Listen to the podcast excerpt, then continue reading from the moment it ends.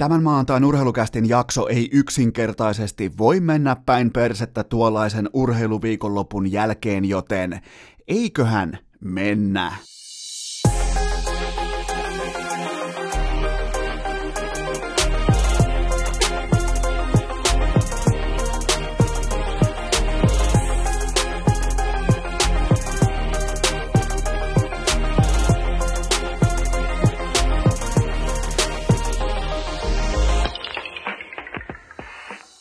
Tervetuloa jälleen urheilukästi mukaan maanantai 18. päivä marraskuuta ja... Aloitetaan pitkästä aikaa elokuvilla, koska siitä on suurin piirtein 20 vuotta päivälleen aikaa, kun sellainen mestariteos kuin Fight Club näki päivän valonsa ja kyseessä on yksi kaikkien aikojen kiistattomista top 5 elokuvista ja mulla on täysi oikeus kuvitella, jopa olettaa, että sä olet sen nähnyt. Ja siinähän on siis kertoja ja sitten siinä on Brad Pitt eli Tyler, joka on tällainen niin kuin playboy-hahmo, kertoja vastakohta. Tämä kertoja on vähän alakuloinen, ikään kuin häpeää omaa menneisyyttään, vähän häpeää myös nykyisyyttään, kun taas sitten Tyler on, se on takki auki, se on minkki turkissa, silloin vatsalihakset, se on siis kaikkien, se on kultapoika. Ja nyt kun käännetään tämä tarina urheiluksi, me saadaan kertojaksi jalkapallo, Suomessa ja me saadaan Tyleriksi jääkiekko Suomessa. Ja siinä elokuvassahan nämä kaksi eri tekijää kietoutuu voimakkaasti yhteen ja niiden alkutaival on suorastaan fantastinen, ne tulee äärimmäisen hyvin toimeen, mutta sen jälkeen ne huomaa, että hetkinen, tämä ei tule johtamaan yhtään mihinkään. Mistä se johtuu? No mä en viitti hirveästi spoilata, mutta kyseessä oli siis tietenkin se, että se kertoja kuvitteli kaiken ja se kertoja kuvitteli sen vasta hahmon itselleen. Ja kaikki johti siihen lopulta, että kaikki kerrostalot tulee alas ja legendaarinen Where is my mind kappale lähtee soimaan taustalle, mutta sen takia mikä Äh, miksi mä maalaan teille tällaista erikoisempaa analogiaa on se, että nyt suomalaisen urheilun olisi vihdoin aika tulla pois tietynlaisesta mielipuolisesta tilanteesta, jossa jalkapallo tuola, jääkiekko tuola ja ne ei ikinä mahdu samaan figuuriin. Jos sä kannustat jalkapalloa, niin sä et voi ymmärtää kendoa. Jos sä tykkäät jääkiekosta, sä käyt katsomassa jääkiekon MM-kisoja, sulla on leijonapaita, niin ikään kuin sä et olisi tervetullut jalkapallopuolelle. Niin oisko nyt syytä haudata tällainen Fight Club-tyyppinen mielenvikainen tilanne tilanne, jossa osapuolet repivät toisiaan, koska jalkapallon momentumi on just nyt, se on tämä maanantai, tästä maanantaista eteenpäin kesään saakka kohti tulevaisuutta. Tämä on se jalkapallo, tämä on niiden näyteikkuna. Mä otan todella kovia näyttöjä, mä otan siis todella merkittävää, inno- innovatiivista, jopa vähän eh, tieltään kaiken jyräävää markkinointia tästä hetkestä. Mä laitan kellon, klik, noin, kello on käynnissä, koska aikoinaan kun jääkiekko otti sen jalansia, mikä on siis ihan täysin perversi ajatus, että jossain maassa, sivistysvaltiossa, jääkiekko olisi suurempi laji kuin jalkapallo. Siis sellaistahan ei pitäisi olla tapahtunut, mutta se tapahtui ihan kylmästi vain menemällä ihmisten arkeen, tekemällä siis poliittisia päätöksiä, että yhtäkkiä jokainen kunta tarvitsee jäähallin, Kalervo Kummola junttas jokaisen päätöksen läpi, niin nythän siis on olemassa käsikirjoitus siitä, että miten jalkapallo varastaa jääkiekon soihdun. Ja se vaatii totta kai alkuun yhteisymmärrystä, kopiointia, kopiokonetaktiikkaa, mutta mitä sitten, mitä sillä hetkellä, kun nämä kaksi figuuria, niin, niin ikään kuin Fight Clubissa,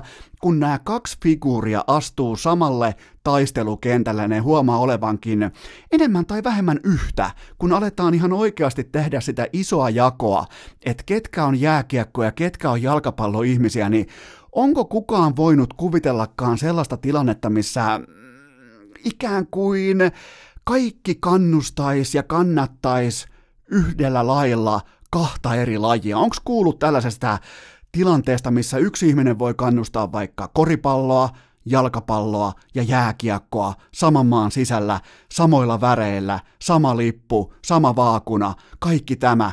Öö, miksi tästä tehdään aina niin helvetin vaikeaa, mutta se on kuitenkin mainittava, että jalkapallolla on nyt ikkunat auki, nyt on ovet auki, nyt on Teemu Pukki kuumempi kuin koskaan, nyt on Radetski, kaikki tietää kuka on Rive Kanerva, kaikki tietää kuka on ka- äh, Kamara, kaikki tietää, mikä on huuhka ja brändi, minkä puolesta se seisoo, ja kattokaa kaikki markkinointimuuvit tähän saakka, todella fiksua, ihmisten lähelle menevää brändäämistä, ihan sama taktiikka vihko käytössä kuin susijengillä suurin piirtein 2013. Siellä on tehty kotiläksyt, ja siellä on tehty nimenomaan se, että jokainen uusi katsoja, on se sitten vaikka Glory Hunter tai Wannabe, niin se on tervetullut katsomaan huuhkajien jalkapalloa koska vain siten toi laji voi yltää lopulliseen lätkätason mainstreamiin tässä maassa. Tässä maassa, jos sä oot TV-tuote, niin sä oot joko jääkiekkoa tai sä oot linnanjuhlat. Ja siihen kategoriaan viime perjantaina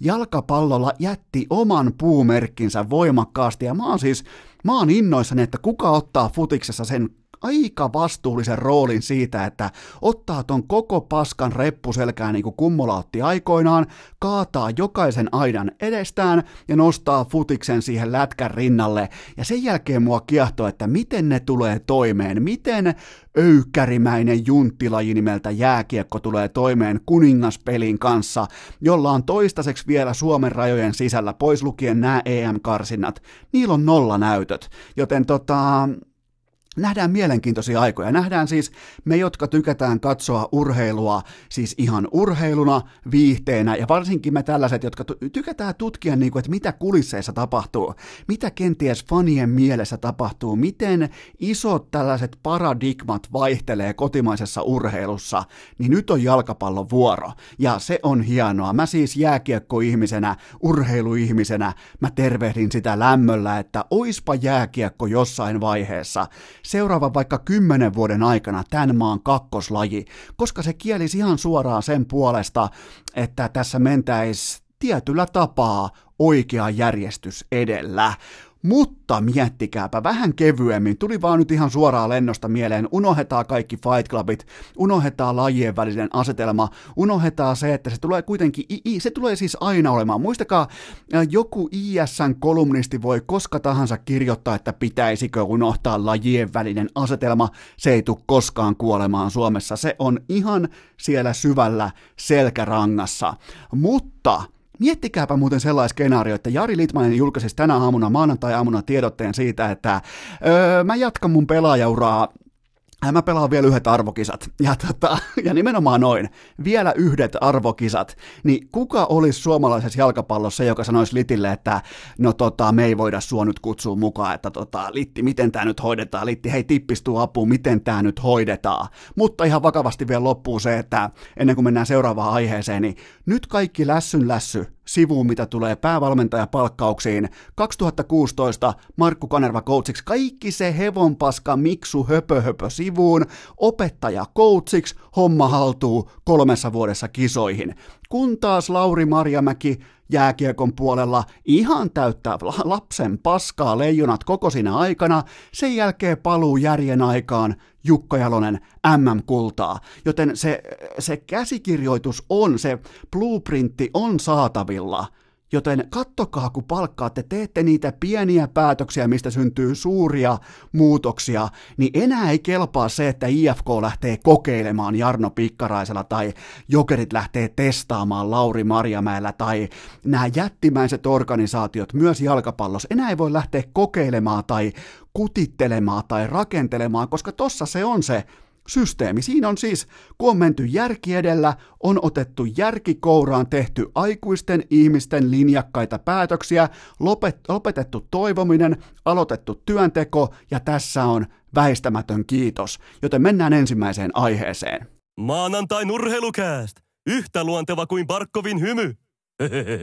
Mutta ennen kuin liidellään kohti seuraavaa segmenttiä, mulla on teille pikainen kaupallinen tiedote ja sen tarjoaa Nordic Sales Crew, koska aivan kuten urheilussa, myös elämässä, siinä kovassa arjessa yksittäiset päätökset vie yksilöä jatkuvasti eteenpäin, joten hae töitä. Tänään on se maanantai. Tänään saattaa olla just se sulle kaikkien aikojen tärkein maanantai, kun sä päätät, että nyt muuten haetaan töitä, nyt muuten vaihdetaan työpaikkaa, koska Nordic Sales Crew etsii jatkuvasti, se menee kovaa vauhtia eteenpäin, se etsii jatkuvasti, etenkin Tampereella tällä hetkellä, uusia työntekijöitä, Tampere, Helsinki, paljon paikkoja läpi Suomen, käykää katsomassa, mun Instagramiin tulee storyin tänään rekryilmoitus, tulee muuten komea video, käykää tsekkaamassa, swipatkaa ylös, ottakaa se haltuun, käykää hakemassa, koska.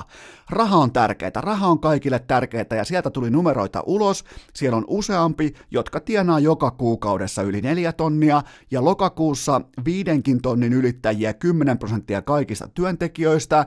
Ja moni tekee osa-aikaisena esimerkiksi vaikka opintojen ohessa ja siellä on parhaimmillaan tuntipalkat yli 50 euroa tunnissa, joten ne maksaa hyvin. Siellä on asiakkaita, muun muassa Nordic äh, Green Energy, siellä on Sanoma, siellä on Fresca, siellä on World Vision, joten siellä on iso, iso kavalkadi kaikkea, ja siellä halutaan, että Sä menet työntekijänä koko ajan eteenpäin, siellä on täydet kuntosalin jäsenyydet, siellä on täydet PT-palvelut, siellä on mentaalivalmennukset, siellä on ravintovalmennukset, siellä on jatkuva koulutus, siellä on motivoiva työilmapiiri, siellä on kohta kuulemma myös pikkujoulut, joten kannattaa viimeistään nyt hakea, ja sitten vielä siinä urheilukästin kumpikuuntelija. Nyt just tänä maanantaina Helsinkiin on muun muassa tulossa ulkojäät, niin ne heittää sulle heti kylkeen, heti välittömästi, kun oot saanut urheilukästin kummikuuntelijana, siellä on sellainen pallura, mihin voi laittaa raksin, ting ting, tosta noin, kun teet rekryn, niin ne tietää, että urheilukästi on lähettänyt sut, ja ne on sulle automaattisesti sun haluaman NHL-pelipaidan velkaa. Jos haluat vaikka Barkovin, haluat vaikka Kakon tai haluat vaikka Heiskasen, haluat kenet tahansa, mikä tahansa paita, ne on sen sulle velkaa välittömästi, jotta pääset ulkojäille, koska nekin haluaa, että jengi harrastaa, jengi urheilee, koska urheilu on se lähde myös, mistä ammennetaan sitten myyntityöhön. Joten tota, käy tsekkaamassa rekry, Nordic Sales Crew, tänään ilmoitus meikäläisen IG-storissa, kertokaa kaverille, mä tiedän, mä tiedän, kuunnelkaa Eno Eskoa. Eno Esko tietää, että joku sun kavereista miettii tällä hetkellä, että pitäisikö hakea töitä, vinkatkaa tästä, vinkatkaa, tuokaa asiaa ilmi etenkin Tampereella, siellä etitään uusia työntekijöitä, joten oikea paikka sulle siihen on Nordic Sales Crew. Urheilukääst joka maanantai, keskiviikko ja perjantai Spotifyssa, iTunesissa ja SoundCloudissa. Juurikin tämä äänialto tässä edustaa urheilukästin jaksoa numero 142 ja mikäli sä voit lukea itsesi edes orastavaksi ruukietason kummikuuntelijaksi, sä oot joskus ihan auringon ja pommi varmasti kuulut, miten mä haluan MVP-keskustelussa aina erottaa ne pelaat, jotka on urheiluruutumaisen kimaltavia tai kiehtovia, niillä on mielenkiintoinen tarina, narratiivi, niillä on vahva, oikein niinku timanttinen kuukausi. Mä haluan erottaa ne niistä, jotka ihan oikeasti joukkueen kannalta ovat äärimmäisen, ihan siis elämä ja kuolema, arvokkaita. Nyt on kyse siitä, että ketkä on oikeasti joukkueen menestyksen kannalta arvokkaita, ei siitä kellon hienoin jalkaveivi, ei siitä kellon ma- mahtavin vaikka spurttinappula tai kella on hienoimmat vaikka NHLn top 5 maaleista tehnyt vaikka kaksi siihen listalle hienoimmat maalit. Totta kai ihmiset ajattelee, että aha, aika vahva kausi, että olisiko sittenkin mukaan Hard keskusteluun, mutta mitä on arvokkuus, mitä on jääkiekossa lisäarvon luonti siihen joukkueeseen. Se on ensinnäkin sitä, että sä oot koko ajan jäällä, se on sitä, että sun pelkkä läsnäolo kääntää pelin painopisteen, se on sitä, että koko muu sun joukkue kahlaa, mutta sä pystyt omalla tekemisellä nostamaan ihan arkitasolla, arkiottelutasolla. En tietenkään puhu treeneistä, en ole siellä, en puhu off-ice-toiminnasta, en ole siellä, mutta kun mä katson pelaamista, mä haluan etsiä niitä pelaajia, jotka ihan oikeasti tekee muutoksen, joiden pelkkä läsnäolo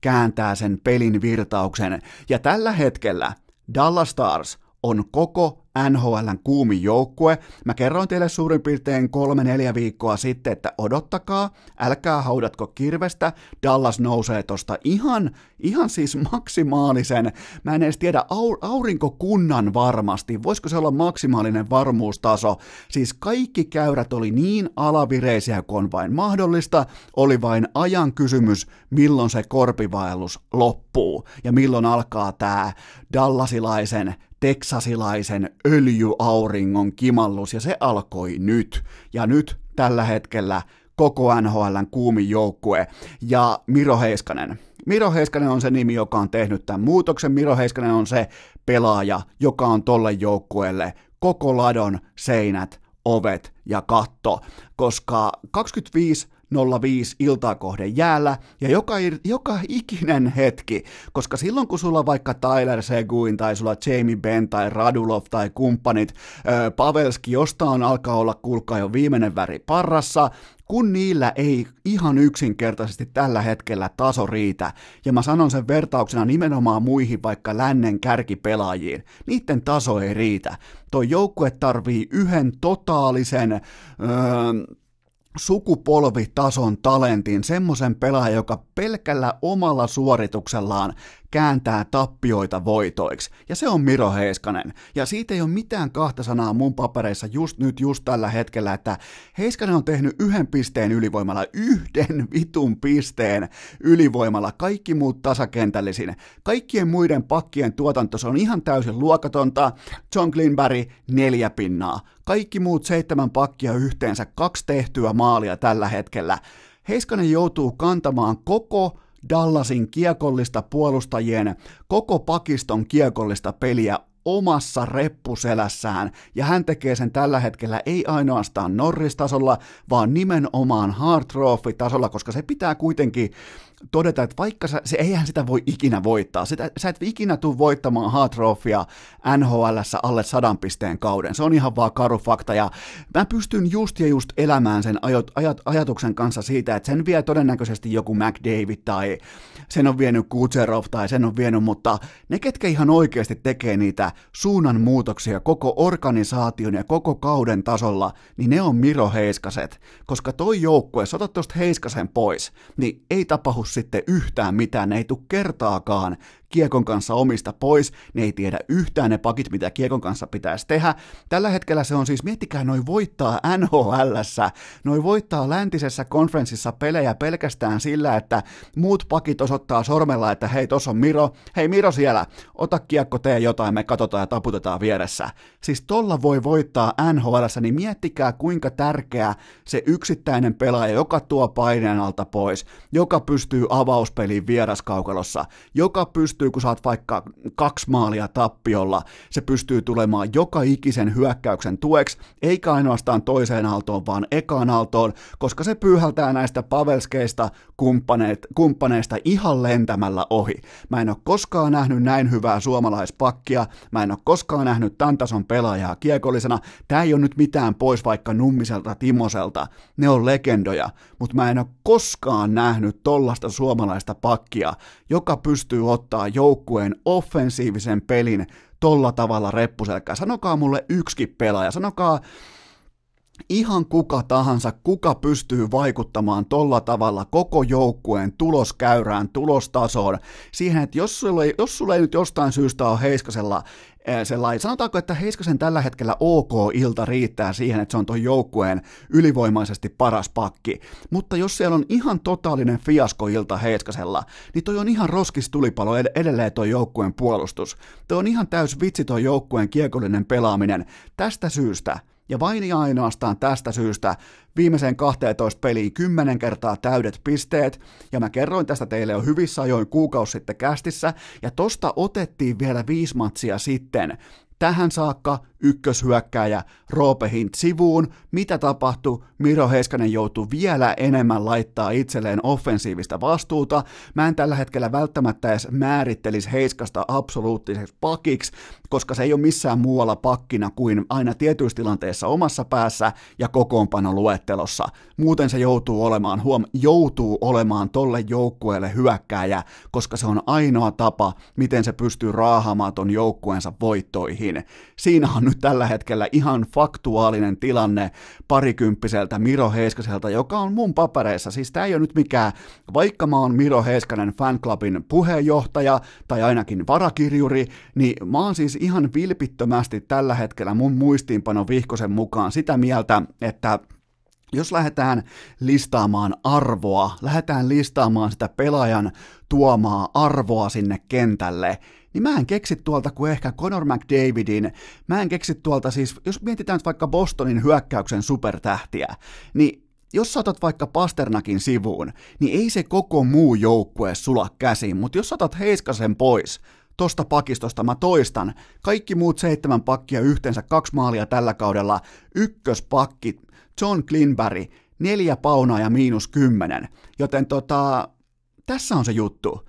Heiskanen joutuu tällä hetkellä pelailemaan paikoin jopa puolen tunnin iltoja, ei tunnu missään. Ihan uskomaton enkelin kosketus siihen jäähän, ihan mieletön hyötysuhde luistelussa, puhtain, su- mä uskallan melkein väittää, koska kaikki aina puhuu, että varsinkin mun faija, se puhuu aina, että Reijo Ruotsalainen, että siinä oli kaikkien aikojen luistele, että luisteli kovemmin takaperin kuin etuperin, äh, kovemmin takaperin kuin kukaan NHL etuperin, mutta nämä on kaikki mulle legendaa. Mä en ole koskaan mun urheilukästi mustan muistiinpanovihkosen mukaan, mä en ole koskaan päässyt siihen merkitsemään ruotsalaisen pelaamista, en tietenkään ole, mutta tota, mun on vaikea kuvitella, että kellään olisi jäähän yhtä hyvä hyötysuhde kosketus kuin Miro Heiskasella suomalaisen jääkiekon historiassa. Ja tällä hetkellä mä oon valmis mennä jopa niin pitkälle, koska nythän debatti tulee oikeastaan kahteen pelaajaan kotimaisittain, jos sallitte. Alexander Parkov vastaan Miro Heiskanen. Ja tota, tällä hetkellä mulla mul ei, siis mul ei ole mitään syytä valita Barkovia ennen Heiskasta, kun mietitään sitä, että minkä arvon sä tuot joukkueelle, miten sä pystyt vaikka omakätisesti rakentamaan sun joukkueen voittoputkin? Ylipäätään, että sun joukkue on relevantti porukka kiekollisesti, ylipäätään, että sun porukka pystyy tuottamaan hyökkäyssuuntaan edes jotain. Ja ylipäätään, että se ei ole ihan täydellinen roskistulipalo, koska siellä ei ole ketään muuta puolustajaa kuin Miro Heiskanen, ja hän on myös joukkueensa suurin piirtein, ensinnäkin hän on pistepörssissä Dallasissa siellä kaksi, ja hän on myös mun papereissa tällä hetkellä ton porukan paras hyökkääjä, niin tästä syystä Hard Trophy-keskusteluun. Sinne aina joskus silloin tällöin voisi nostaa niitä pelaajia, jotka on ihan oikeasti arvokkaita sen joukkueen menestyksen kannalta, eikä niitä, jotka nyt tulikuumalla kaudella 50 pinnan ylivoimalla tekee siihen ekaa vaikka kahteen kuukauteen jonkun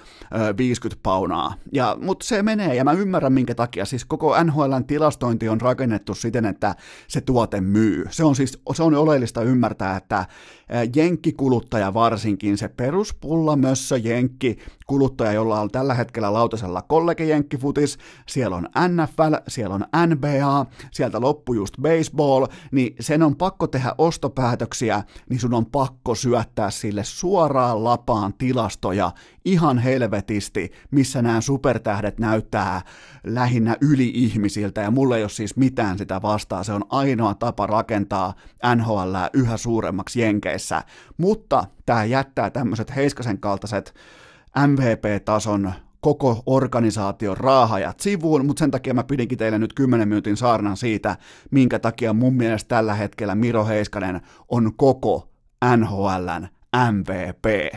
Urheilukääst! Klassinen yhden kauden ihme! Mutta ennen kuin liikutaan kollektiivina kohti lähintä toria, mulla on teille pikainen K18 tuoteinformaatio. Sen tarjoaa Kulpet tänään kello 12 alkaen Kulpetin huippusuosittu tuplauskampanja jälleen kerran käyntiin, eli joka päivä vähintään kahden kertoimella osuma rintataskuun paljon paljon paljon vaikeampaa kuin paperilla. Jokainenhan voisi herkästi kuvitella, että kyllähän nyt joka päivä kahden kertoimella löytyy liuska talteen, mutta voin taata, että ei muuten löydy. Mutta kuitenkin se viiden tonnin, vähintään viikoittain viiden tonnin jackpotti tekee siitä kampanjasta kannattavan, mikäli sä osallistut siihen minimipanoksella. Silloin sä voit kutakuinkin pitkässä juoksussa jossain vaiheessa hirmuisen onnen kautta jäädä siitä voitolle, mutta muuten kannattaa suhtautua sekä kerroinpäällikköön että tuplaukseen popcornina, kun taas sitten triplauksen voi pelata perjantaisin oikein. Mutta tota, minimipanos ja sinkkumuodossa pelaaminen, se on sekä tuplauksen että triplauksen keskeisin ase kombinaatio, mikäli lähdet karvaamaan nyt tätäkin kampanjaa, mutta maanantaisin joka ikinen maanantai, tuplaus joka ikinen keskiviikko, kerroinpäällikkö ja joka ikinen perjantai triplaus. Kaikki lisäinfo Kulpetin sivustolta ja kaikki pelaaminen totta kai Maltilla ja K18. Urheilukääst! Toisen kauden kirous on tosi asia! Mä olin viikko takaperin sunnuntaina Heinolassa isänpäiväkutsuilla ja meillä oli siellä käytössä luotettava normikaava. Kahvia, kääretorttua ja isosiskon ihastuttavat, joskin äärimmäisen korkeilla energiatasoilla tankatut lapset. Siinä oli kulkaa painia, siinä oli kulkaa lautapelejä, siinä oli yksi autokisa, siinä oli Stiga jääkiekko peliä. Mun oli suurin piirtein kolmen ja puolen tunnin kohdalla pakko anoa Fajalta aika lisää, että mun on pakko palata tässä kohdin takaisin Helsinkiin, ja mä valitsin onnibussin, eikä tehdä siitä nyt mitään numeroa, mutta mä laitoin kulkaa kaksi euroa normihinnan kylkeen vielä, mä otin sen yläkerran ykkösruudun. Ja siitä oli hyvä pällistellä Suomen maisemaa, joka muuttuu todella radikaalisti välillä Heinola-Helsinki, koska siinä loppuu maatilat, siinä loppuu pellot, siinä loppuu traktorit ja aloitetaan traktoreista, koska ö, jotta traktorilla on mitään käyttöarvoa, siinä pitää olla perässä jotakin. Kuvitellaan vaikka sellainen pelto, sä nyt meet vaikka pelimatkalla, sulla on kuulokkeet päässä, sulla on korvissa urheilukäst, sä näet siellä vaikka traktori, joka vetää peräkärryä, aika normaali normaali setup tai sitten traktori vetää jonkinnäköistä vaikkapa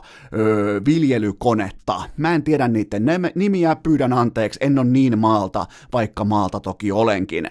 Mutta tota, ilman sitä perävaunua se traktori on ikään kuin vähän turhan päiväinen kapistus, kun taas ilman traktoria yksikään niistä maatilan perävaunuista, niillä ei ole mitään roolia. Joten aina kun sä näet tästä eteenpäin, sä meet vaikka pelimatkalle, sä meet vaikka Lappeenrantaa pelaamaan, Ouluun pelaamaan, sä meet vaikka Raaheen pelaamaan Härkätorin kulmalle, niin kun sä näet sitä peltoa ja sä näet niitä äh, tota, traktoreita, sä näet puimureita, sä näet peräkärryjä, niin kuvitelkaa siihen jonkin näköinen ykkös-kakkosketjun hyökkäysformaatti jääkiekossa. Tämä on hyvin yksinkertaista. Ja miettikää vaikka sun suosikkipelaajista, on se sitten vaikka NHLstä, liigasta, mistä tahansa, niin miettikää, että onko sun suosikkipelaaja traktori vai perävaunu? Raahaako se vai onko se raahattavana? Onko se luonut sen koko ketjun vai onko se koko ketjun luomus? Ja tästä me päässään tällä hetkellä verrattain tulikuumaan debattiin siitä, että kumpi on parempi laita hyökkäjä SM-liigassa juuri nyt – nyt mennään jo marraskuuta, Herran Jumala 2019. Kumpi on parempi, Jypin Julius Nättinen vai Kärppien Jesse Puljärvi? Jälkimmäinen nimi on meille kaikille tuttu. Se on, kulkaa, se on se pulju. Se toi silloin U20 kultaa. Se on yksi hurmaavimmista, yksi mukaansa tempaavimmista persoonista pitkään aikaan suomalaisessa urheilussa. Silloin se jokerin hymy, silloin se mukava pikkuvirnistys, hiukset kammattu miten sattuu, keltaiset sortsit, Oulun yössä Herran Jumala Tresmanin kauluspaita auki, siinä on kaikkea, se on total package, se on meidän kaikkien sydänkäpynen, mutta entäs Nättinen? Kukaan ei oikein tiedä, että mikä tämä traktorikylän lyijykiekon huom, ex-lyijykiekon luomus on, mikä tämä jätkä on. Herra Jumala, tässä vaiheessa 16 kaappia, 12 syöttöä, 28 tehopistettä SM Liigan pistepörssin sekä maalipörssin kärki, kun taas Puljujärvi 11 kaappia, 12 syöttöä ja 23 tehopistettä, mutta nyt tullaan siihen, debatin kulmi- kulminaatiopisteeseen, siihen mihin kaiken argumentaation pitäisi nojata, koska Puljujärvi on oman ketjunsa luomus. Hän on se, joka nauttii pyörällä lammikon tarjoilusta, niiden roolipelaamisesta. Siinä on ennätysmiehiä ympärillä. Siinä on sellaista jätkää kuin pyörällä. Sillä lähtee todennäköisesti lähtee paita kattoa pari vuoden kuluttua. Siinä on siis rakennettu optimaalinen ponnahduslauta hypätä kenties seuraavalle tasolle. Mä en vieläkään näe NHL-pelaajaa Puljärvessä, mä näen kenties KHL-pelaaja, mä näen kenties uskottavan leijona valinnan keväälle, mä en mene välttämättä niinkään pitkälle, mutta toi ketju, koko toi formaatti, koko kärppien rakennuspalikoiden käyttö on tehty siten, että nimenomaan Puljärvi saa loistaa siinä ykkösessä ja se on täsmälleen oikea ajattelukulma, koska kun on havaittu potentiaalia ja se on kertaalleen jo kadotettu, niin se ylipäätään se usko sen puolesta, että me nostetaan meidän oma jätkä takaisin jaloilleen, se on mun mielestä se on osa urheilukulttuuria, mitä Oulu tuo tässä tilanteessa voimakkaasti esiin. Joten Puljärvi on se perävaunu, se ei ole se traktori. Pyörä ja lammikko, lammikko ovat tuossa ketjussa ikään kuin se, ne on, mitäs traktorimerkkejä? Valtra, ei voi olla Valtra, koska se on Jypin.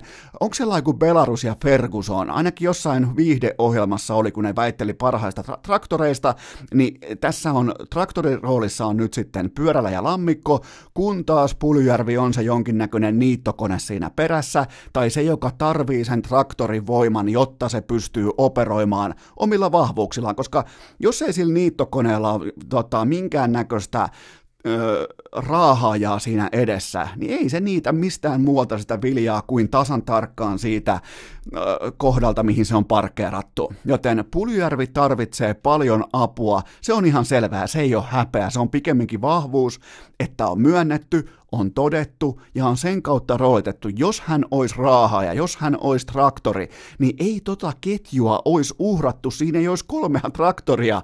Puljärvi pelaisi kakkosessa, kolmosessa, hoitaisi sen koko paletin, raahaisi niitä jätkiä ja kärpät olisi entistäkin ylivoimaisempi. Tämä on ihan 1, 2, 3 ajattelua ja erittäin fiksua jääkiekkoajattelua jälleen kerran Mikko Manner ja kumppanit. Kun taas sitten Julius Nättinen, ihan ehdoton traktori. Kentällä ainoastaan 17.40 iltaa kohden, verrattain maltillinen peliaika, ylivoimaisesti kärkimiehistä, kun katsoo vaikka SM Liikan pistepörssiä, ylivoimaisesti vähiten peliaikaa. Laukaisuprosentti tällä hetkellä on ihan hävytön, mutta se pitää ollakin, jos saat tulikuuma pelaaja, se on 22,5 pinnaa vedoista menee sisään, se ei voi olla koko kautta samalla tasolla, muuten se alkaa olla sellaista niin kuin Steve Moses KHL avauskausi tyyppistä, se ei voi pysyä siellä, sen on pakko tulla alas. Nättinen viisi voittomaalia, ja Nättinen on se, joka luo oman ketjunsa. Nättisellä on ympärillä sellaisia jätkiä, joiden etunimen mä joudun sanomaan, koska sukunimet ei välttämättä kerro teille yhtään mitään. Nämä pelaajat on Petrus Palmu ja Miska Siikonen. Okei, Palmun sä tiedät todennäköisesti Palmu erittäin hyvä ollut koko syksyn, mutta kuitenkin sellaisia jätkiä, kelle on pakko laittaa se etunimi, kun taas pyörällä lammikko, sä tiedät heti kenestä mä puhun. Joten nyt saitte kuvan siitä, että miten on uskallettu rakentaa Jypin kakkosketju, niillä on ykkössyömähammas kakkosketjussa raahaamassa koko sitä vitjaa tekemässä Herra Jumala Petrus Palmusta, vanha salakalastaja laitettu kakkosketju ja se nauttii nättisen armottomasta työnteosta, siitä niinku kulmapelaamisvoimasta, miten se voittaa niitä kiekkoja, miten se karvaa, miten se prässää, miten se kääntää peliä? Ja miten se vielä ruokkii, miten se maltaa. Vaikka tuossa tilanteessa voisi jo kuvitella, että yksilö alkaa miettimään, että hetkinen, maalipörssi, maalipörssi, maalipörssi, ja silti läpiajoista annetaan kaverille tyhjiä ja kaikki tällaisia pikkujuttuja, ehdottomasti joukkuepelaaja ja äärimmäinen traktori ja nimenomaan se Valtra, joten tästä syystä, nyt kun ollaan käyty tää läpi, että mitä nämä pelaajat edustaa, niin mun papereissa just nyt, just näillä eväillä, Nättinen selkeästi merkittävämpi pelaaja kuin Puljärvi omassa joukkueessaan, jossa, hei, kuvitellaan näin, kuvitellaan vielä lopussa näin, tämä ei ole tietenkään Tämä ei ole täys, täydessä aikuisuuden tilassa nyt tämä vertailu, mutta kuvitellaan tällä pikavertailu vielä tähän loppuun, että ottakaa, ottakaa Oulusta, ottakaa kärppien kokoonpanosta Puljärvi pois. Paljon se heikkenee. Ja tehkää sama juttu Jypille, ottakaa Nättinen pois. No ensinnäkin Nättisen tapauksessa se sulattaa koko kakkosketjun, Palmu ja Siikonen ei ole periaatteessa, sanotaan sen trumasti, ne ei ole mitään ilman Nättistä.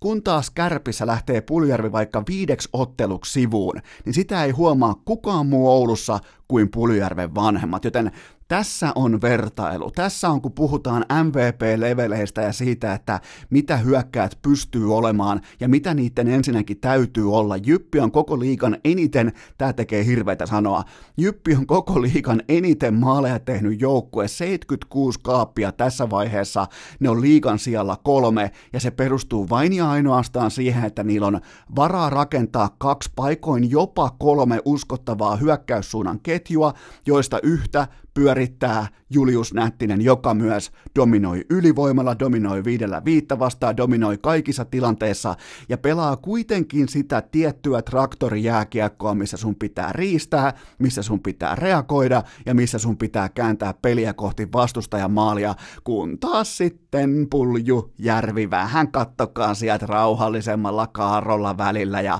ja kärpäthän pelaa nyt jo niinku miten se nyt voisi sanoa kauniisti, paikoin jopa säästöliekillä, koska on varaa. Sieltä löytyy aina siitä neljästä ketjusta, sieltä löytyy aina se kuuma vitja per ilta, niin joka päivä Puljärven ei tarvi edes puristaa itsestään kaikkea ulos, kun taas Jyp, jos Nättinen ei ole liekissä, se on suoraan se ilta, voidaan laittaa liuskaan, se on ohi ilta. Joten tästä syystä tämä debatti mulla mun papereissa tällä hetkellä koko syksyn, ehkä voisi sanoa koko liikan paras pelaaja, Julius Nättinen tällä hetkellä selkeästi parempi. Tämä ei ole mulle enää tältä pohjalta edes debatti, selkeästi parempi jääkiekkoilija kuin Jesse Puljujärvi. Seuraavaksi on vuorossa teidän suosikkiosionne. Urheilukästin osittain itse keksitty Guaa, johon juuri sinä voit lähettää oman kysymyksesi. Mulla on todella voimakas ja autenttinen takareisitunne sen tosiasian tiimoilta, että tuollaisen viikonlopun jälkeen ei tarvitse alleviivata erikseen sitä, minkälaisessa tulessa mun inboxi eli sisäpostilaatikko oli koko viikonlopun mittakaavan verran. Ihan sieltä perjantaista oikeastaan iltapäivästä, kun liikuttiin kohti lauantai-iltaa, niin se videoiden määrä, se oli hälyttävän kiitettävä, se oli kaunista, sitä oli komeeta tehdä. Ja olkoon toi mun vähäpätöinen tehtävä tässä yhteiskunnassa ja maailmassa noin ylipäätään, että kun jengi lähtee torille, niin mä voin olla myös se välittävä kanava niiden tunnelmien välillä, koska ei niinkään ne Helsingin soihdut ja laulut ja ei niinkään ne isot kokoontumiset, vaan kyllähän se oli komeeta kuin jossain raahessa Joonas Donskoin ikiomalla autorassaajan takavetoisen Bemarin suditustorilla, härkätorilla. Siellä oli kaksi ihmistä, Savonlinnassa oli kolme ihmistä torilla. Nämä on kauniita hetkiä, uskokaa mua, että noista jää sellainen ikään kuin positiivinen, ikuinen muistijälki niille, ketkä lähti torille, ja varsinkin niille rohkeille, jotka meni uimaan suihkulähteeseen, jossa ei ollut vettä. Se oli jotenkin sellainen, koska uintihan on mennyt pitkään jo Suomessa ikään kuin kohti etelää, niin kyllä se oli komeata nähdä, että uinti teki isosti paluun tähän marraskuiseen viikonloppuun perjantain osalta ja mun aikana tietenkään, niin kuin ei sunkaan aikana, koskaan ole huhkajat mennyt yhtään mihinkään, kun tulee kyseeseen arvokisat, joten jos joskus uimaan, niin nyt, joten kiitoksia kaikista videoista, ja kyllä siellä oli mukana kysymyksiäkin, kyllä siellä oli todella hyviä kysymyksiä, tehdään sellainen homma, että laitetaan jälleen kolmiosainen QA-osio, ensin vaikka hyökätään, mä oon nyt jälleen kerran, mulla on ollut aikaa, mulla on ollut tilaa, mä oon pystynyt operoimaan. Mä tein sellaisen homman, että mä laitoin ensin vähän jääkiekkoa, sen jälkeen pelkästään jalkapalloa ja huuhkajia, ja sitten taas tällaisia niin kuin yleismaailmallisia Carmelo Anthony tason kysymyksiä, joten lähdetään heti ensimmäisestä. Oletko vielä sitä mieltä, että Ilveksen meno ei muutu yhtään paremmaksi Jouko Myrrän myötä? Olen eri mieltä, saanko kääntää takkini, koska mä pyydän, mä rukoilen, mä, mä tarjoan teille siivet, mä en tarjoa teille siipiä, koska te ette ota siipiä vastaan, koska se ei kuulu hyvään urheilukulttuuriin, vaan tota, mä totean vain, että mä olin väärässä, koska mun argumentti, mun perusargumentti Ilveksestä oli se, että tollain lastentarhalauma, junnupelaajien sirkus, se ei ryhdistäydy siis millään valmentajavaihdoksella, se ei käänny millään yksittäisellä teolla, vaan se pitää lähteä johtavista pelaajista, ja mä en usko, että noi pelaajat pystyy sitä tekemään, ja mä olin pelaajista, en niinkään välttämättä myrrästä. Myrrä on, se on vähän kuin ei voi sanoa syyn takeeton, mutta sehän ei liity sinällään tähän koko käänteeseen mitenkään, että oli pakko reagoida, jotain oli tehtävä. Silloin kun siellä toimistolla kerran painetaan se paniikkinappula pohjaa, niin on pakko tehdä jotain. Ja silloinhan myrrä oli luontainen jatkumo tälle paniikille, mutta mä nostan silti tämän joukkueen ihan täysin Emeli Suomen reppuselkään kapteeni, Karri Kiven aikana seitsemän peliä 2 plus 0, negatiivinen pelikieli, negatiivinen elekieli, vähän vä- väkinäistä pakottamista. Samoin Teemu Rautiainen, muistatte varmaan kaikki, mitä kävi Raumalla, kävi huutelee faneille, kävi uhkailemaan faneja, että mä, mä, mä hakkaan sut. Sellainen mikkihiri ei hakkaa yhtään ketään, niin kuin ei kuulukaan. Sen kuuluu tehdä maaleja, samoin kuin Emeli Suomi, kuunnelkaa. Jouko Myrrän komennuksessa Emeli Suomi, kapteeni Suomi, Ilveksen paidassa, tärkeimmässä roolissa, 14 ottelua, tehot 13 plus 5, 18 tehopistettä, eli melkein maali per peli painaa kapteeni uudelle coachille. Jokainen varmaan ymmärtää, että minkälainen ponnahdus alusta toi on koko muulle yhteisölle, kun sun kapteeni tulee tolla tavalla töihin, ja mä en mitään muuta odottanut tai vaatinut, ja mähän siis heitin hanskat naulaan nimenomaan näiden johtavien pelaajien, junnupelaajien, nuorten jätkien, vaikka Emeli Suomi on supertähti tähän sarjaan, niin hänkin on nuori, joten tota, Mä en uskonut näihin pelaajiin. Mulle joku Jouko Myrrä oli sinällään ihan yhden tekevä diili, että onko sitä siellä vai ei, koska mä en ostanut näitä pelaajia, mutta näiden pelaajien osalta mä olin väärässä, kapteeni Suomi, mä olin väärässä, pysty ottaa joukkueen reppuselkää. Oikeastaan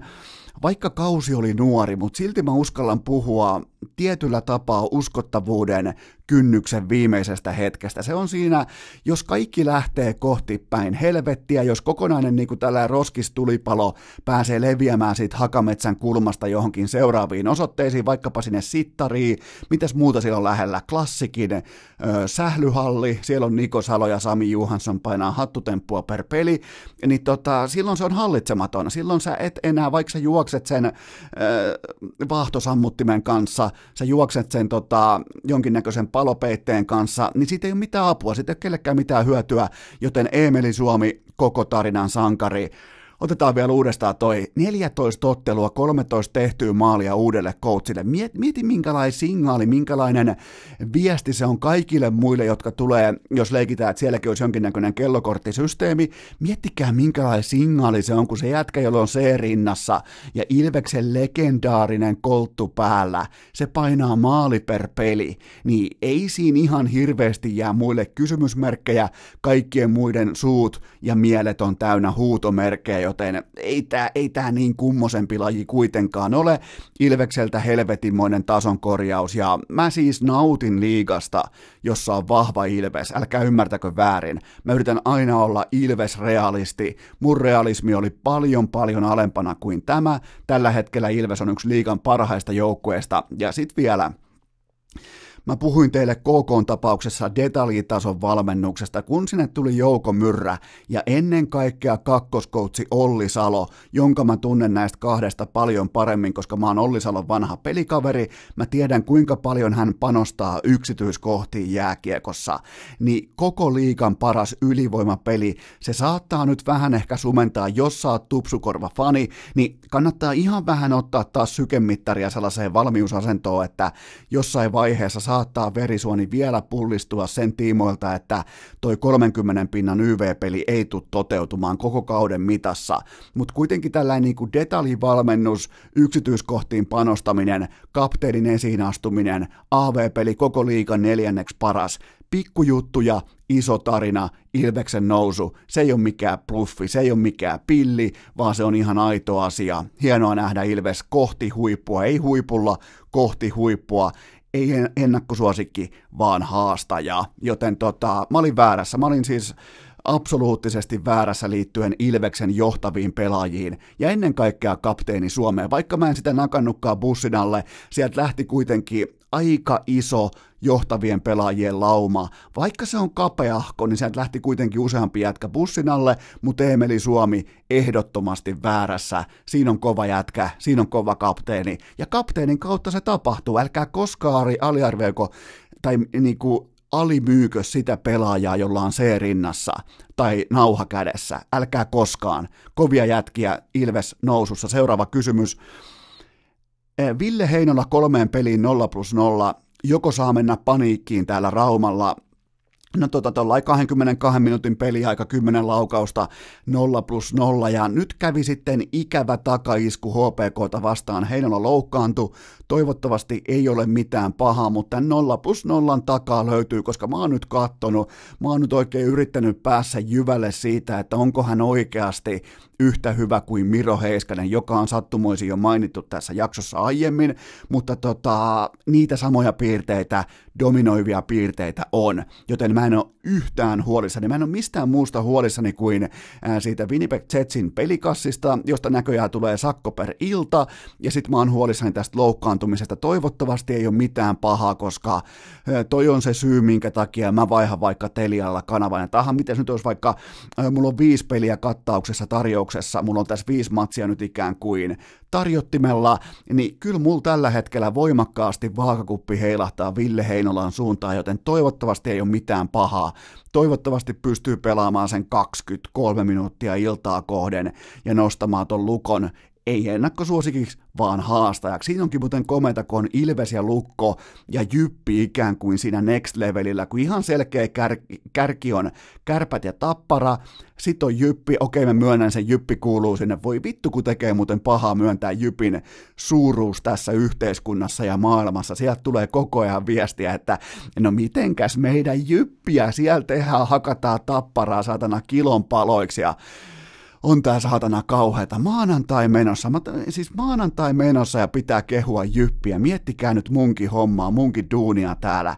Mä tuun mikrofonin ääreen ja mun pitää kehua teille jyppiä, mutta kärki, pyramidin huippu, kärpät tappara, sen jälkeen todella voimakkaat lukko Ilves, ja nyt sitten Jyppi, totta kai myös hyvänä päivänä voidaan lukea siihen väkisin mukaan nyt ihan viihteen kannalta myös IFK, ehkä vielä pari muuta, mutta äh, saanko jopa sanoa, saanko ehdottaa, että SM Liiga on tällä hetkellä melko laadukas kärjen osalta, vai onko sitten vaan bottom, eli häntä, eli peräniin perseestä, en tiedä, en osaa tähän kohtaan ihan tarkasti määritellä, mutta mulla on sellainen kutina tai sellainen vipa edelleen takareisi tunne, että kärki on aika laadukas, mä uskallan sanoa näin, mutta mä en ole siis yhtään huolissani Ville Heinolan tilanteesta pelillisesti, mennään eteenpäin, Kaapo Kakolla flunssa, mikä lääkkeeksi? No tota, ihan normirohtojen kylkeen mä heittäisin karvahatun.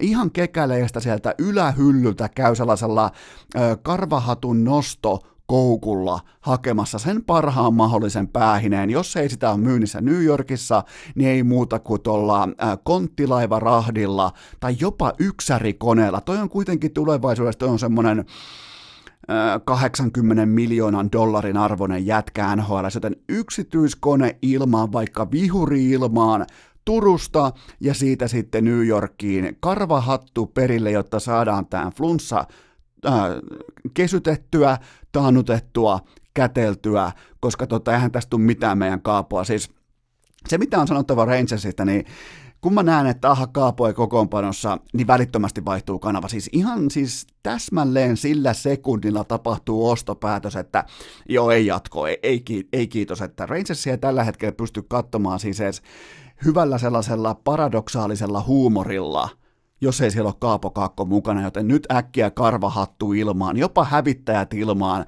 ja karvahattu kyytiin ja ei muuta kuin New Yorkiin. Seuraava kysymys. Jesperi Kotkaniemi alle yhdeksän minuutin peliaika paluussaan. Onko syytä huolestua? No huolihan tuli kannettua jo Kotva sitten, koska Kotkaniemen ikään kuin NHL-ura se etenee väärässä askeljärjestyksessä. Vähän niin kuin jos olisit vaikka vanhojen tanseissa, niin jos se sun eka askel on jo vähän niin kuin liian fantastinen tai loistava, tai sun eka tanssi menee heti ekalla haarukkaan, niin se on todennäköistä, että se toinen tanssi menee suhteessa siihen ekaa tanssiin päin persettä. Joten nyt on vähän askelrytmissä hakua, mutta kuitenkin 13 peliä 2 plus 1, se on aivan liian riittämätön. Te- luodut tekopaikat on aivan liian riittämättömät. Ei pysty tekemään kiekolla, ottaa siis lähtökohtaisesti enemmän kentällä dunkkuun kuin luo posia omalle joukkueelleen keskikaistalla, joten tota, nyt vaikka paluuottelussa nolla sekuntia ylivoimaa, niin jos sä pelaat yhdeksän minuuttia ja sä pelaat nolla sekuntia peliaikaa, niin vaikka saisit kuinka Conor McDavid, niin et sä tossa sarjassa tee yhtään mitään. No okei, ehkä 97 tekisi jotain, mutta tota, se on karu fakta, mutta kun ne ei tuu mistään, ne ei vaan tuu, että aletaan nyt täällä protestoimaan tai köytetään itsemme puuhun kiinni niin kauaksi aikaa, kun Kotkaniemi saa suuremman roolin, se ei vaan toimi niin, koska sun pitää ensin järjestää jonkinnäköinen tuotanto sinne kentälle, ja sen jälkeen sun peliaika lähtee nousuun, mutta nyt näyttää kieltämättä vähän huonolta. Seuraava kysymys samalta kysyjältä, oletko vakuuttunut Arturi Lehkosen viiksistä? No tässähän on ihan selkeä kaava. Tämä ei olisi mitään tota, Movemberia. Tässä Lehkonen yrittää ihan selvästi tehdä itsestään kahden markan ran, ranskalaisen.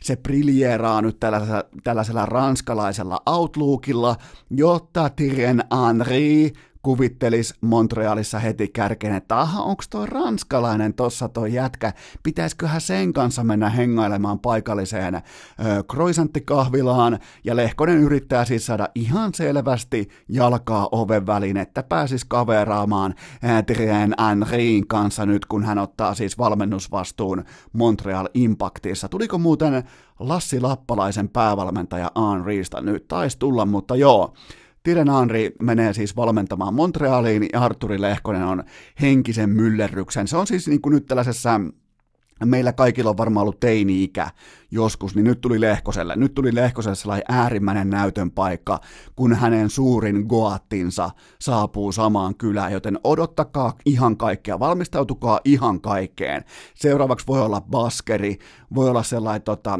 valkoiset hanskat, voi olla, mitähän sillä voisi olla, valkoinen lippukin voi olla mukana, paras ranskalaisesitelmä ikinä tai tällainen niinku, mm, pantomiimi. Ra- valkoinen lippu mukaan. Joo, mutta mennään eteenpäin. Seuraava kysymys.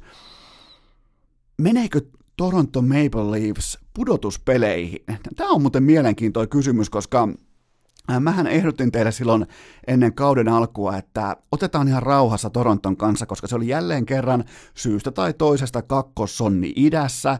Se oli kakkoshevonen heti Tampapeen jälkeen, niin mä sanoin teille, että et sä voi rakentaa tol, et sä voi rakentaa autoakaan siten, että sä, sulla, on, sulla pitäisi olla neljä rengasta, niin sä ostat takarenkaiksi niin kuin vaikka Donskoi koko Pirellin malliston kalleimmat kumit ja sä et oikein ota eturenkaiksi ollenkaan yhtään mitään. Oletteko se koskaan pelannut Gran Turismoa, sitä autopeliä, jossa voi upgradeata tai voi tuunailla autoa? Mä oon kerran pelannut yhteensä 13 minuuttia, niin siinähän mä tein mun auton ihan päin persettä. Mulla oli kaikkia hienoja juttuja, oli just vaikka joku, tota, mikähän mulla oli joku kolmen tonnin maalaus tai jotkut helvetin kouvolalaiset spoilerit, ja sitten mulla ei ollut varaa ostaa siihen kunnon moottoria.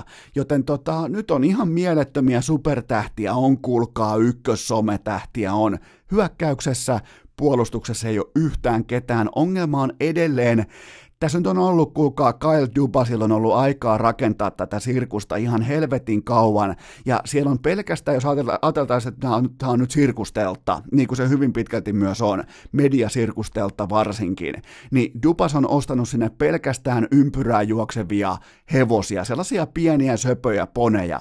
Sieltä puuttuu kokonaan vaikka jongleerausesitys, sieltä puuttuu kokonaan se kova materiaali, taustalta, minkä takia ihmiset ostaa sirkukseen lippuja, joten tota, Viimeiseen 15 peliin vain kaksi varsinaisen peliajan voittoa. Nyt tuli vielä lauantai sunnuntai ihan totaalinen pohjanoteraus Pittsburghissa. Mike Babcockin penkki heiluu kuin humalainen futisvani Raahen härkätorilla lauantai-aamuna. Kapteeni Tavares alle piste per peli, urheilukästin kummipuolustaja Tyson Barry 22 peliin nolla maalia miinus 10 maalin väärässä mä luovutan, William Nylander 22 peliin yhteensä kolme paunaa ylivoimalla, se on kuulkaa fiasko, se, se on fiasko mikä muhii siellä kattilassa, tää ei ole enää mikään alasuhdanne tai tämä ei ole mikään sellainen hetkellinen ohikiitävä negatiivinen jakso. Tämä on fiasko, mikä muhii kattilassa ja mä en ole tällä hetkellä nähdyn perusteella. Nyt kun on osavuosikatsaus meneillään, on kvartaalikatsaus meneillään, sekin muuten pitäisi tehdä urheilukästi, pitäisi kutsua varmaan joku vieras. Kuka se olisi kova vieras? On kuulkaa vähän numeroita puhelimessa. No mulla olisi pari hihassa kuitenkin, mutta jos pitäisi tehdä jonkinnäköinen kvartaalikatsaus ja taas pörssiyhtiö, niin tällä hetkellä lähtisi toimari ulos, lähtisi kulkaa, lähtisi jengiä, olisi äärtä. Ne joutuisi antaa tulosvaroituksen tällä hetkellä. Toronto Maple Leafs niiden suorituksen pohjalta, ja toi on siis ihan järkyttävää. Tärkeimmät pelaajat, pois lukien Matthews, ihan täyttä roskaa, puolustus, roskaa, hankinnat, roskaa, päävalmentaja yliarvostettu, koko kiekkokaupunki yliarvostettu, joten tota, No, siinähän tulikin jo muutama tiukka fakta liittyen Torontoon, joka on tällä hetkellä Maple Leafs, on ehdottomasti, miettikää mikä on tilanne, se on paikallisen koripallo NMKYn pikkuveli. Mennään seuraavaan kysymykseen. Onko NHLn pistepörssi lopulta kahden pelaajan kauppa? No kyllä se vähän alkaa siltä vaikuttamaan, että nämä Drysaitel ja McDavid pelutetaan väkisin voittamaan pistepörssi. Mä vielä kuvittelen jossain vaiheessa, että Conor McDavid ottaa sellaisen ihan mauttoman kuukauden. Sitä, no okei, nytkin on 1,82 äh, paunaa per peli. Drysaitelilla 1,95. Mutta mä otan vielä McDavidilta sellaista se on ironista sanoa, jopa vähän irvokasta, mutta mä otan pientä tason nostoa. Mä otan vielä sitä, että sieltä tulee joku sellainen että tällä 1 plus 3 per ilta on ihan pelkkää arkea. Ja tota, molemmat pelaa tuommoisen 23 minuuttia iltaa kohden ja tästä tulee näistä bileistä, tästä samppanjan juonnista, tästä yksitoikkoisesta ruokavaliosta, varsinkin valikoimasta, tästä dokaamisesta, tästä tulee ihan jäätävä krapula. Ja mä povaan sen krapulan iskemistä tonne pahimpaan mahdolliseen aikaan johonkin maalis-huhtikuun kieppeille. Tämä ei voi jatkuu näin. Ihmiskroppaa ei ole tehty siihen, että se pelaa tärkeimmässä roolissa ykkösketjun keskellä ja se on koko ajan jäällä. Ja se joutuu tekemään joukkueessa ihan kaiken, jotta joukkue on yhtään mitään. Tämä ei voi mennä näin. Jos tämä menee näin, jos noin jätkät voittaa pistepörssin kahteen Pekkaan, jos kumpikin pystyy tuommoiseen ihan maltilliseen yhden ja puolen pinnan matsitahtiin, niin tota, ja pystyy raahaamaan sen äh, playerien ykkösroundin vielä kotiin, niin silloin mä oon väärässä. Silloin mä oon absoluuttisen väärässä, mutta äh, miettikää koko ajan siis kulutus, kaikki lihaksisto, jänteet, kaikki. Äh, tässä leikitellään jopa niin kuin loukkaantumisriskillä jatkuvasti, koska no jätkät pelaa aivan liikaa, mutta pelatko? Seuraava kysymys, sama kysyjä. Näetkö Markus Granlundilla vielä käyttöä NHL? No en ole nähnyt pitkä aikaa, että ollaan ihan rehellisiä, ollaan siis ihan maanantain kunniaksi mennään faktapohjalta, en ole nähnyt pitkään pitkään aikaan mitään muuta.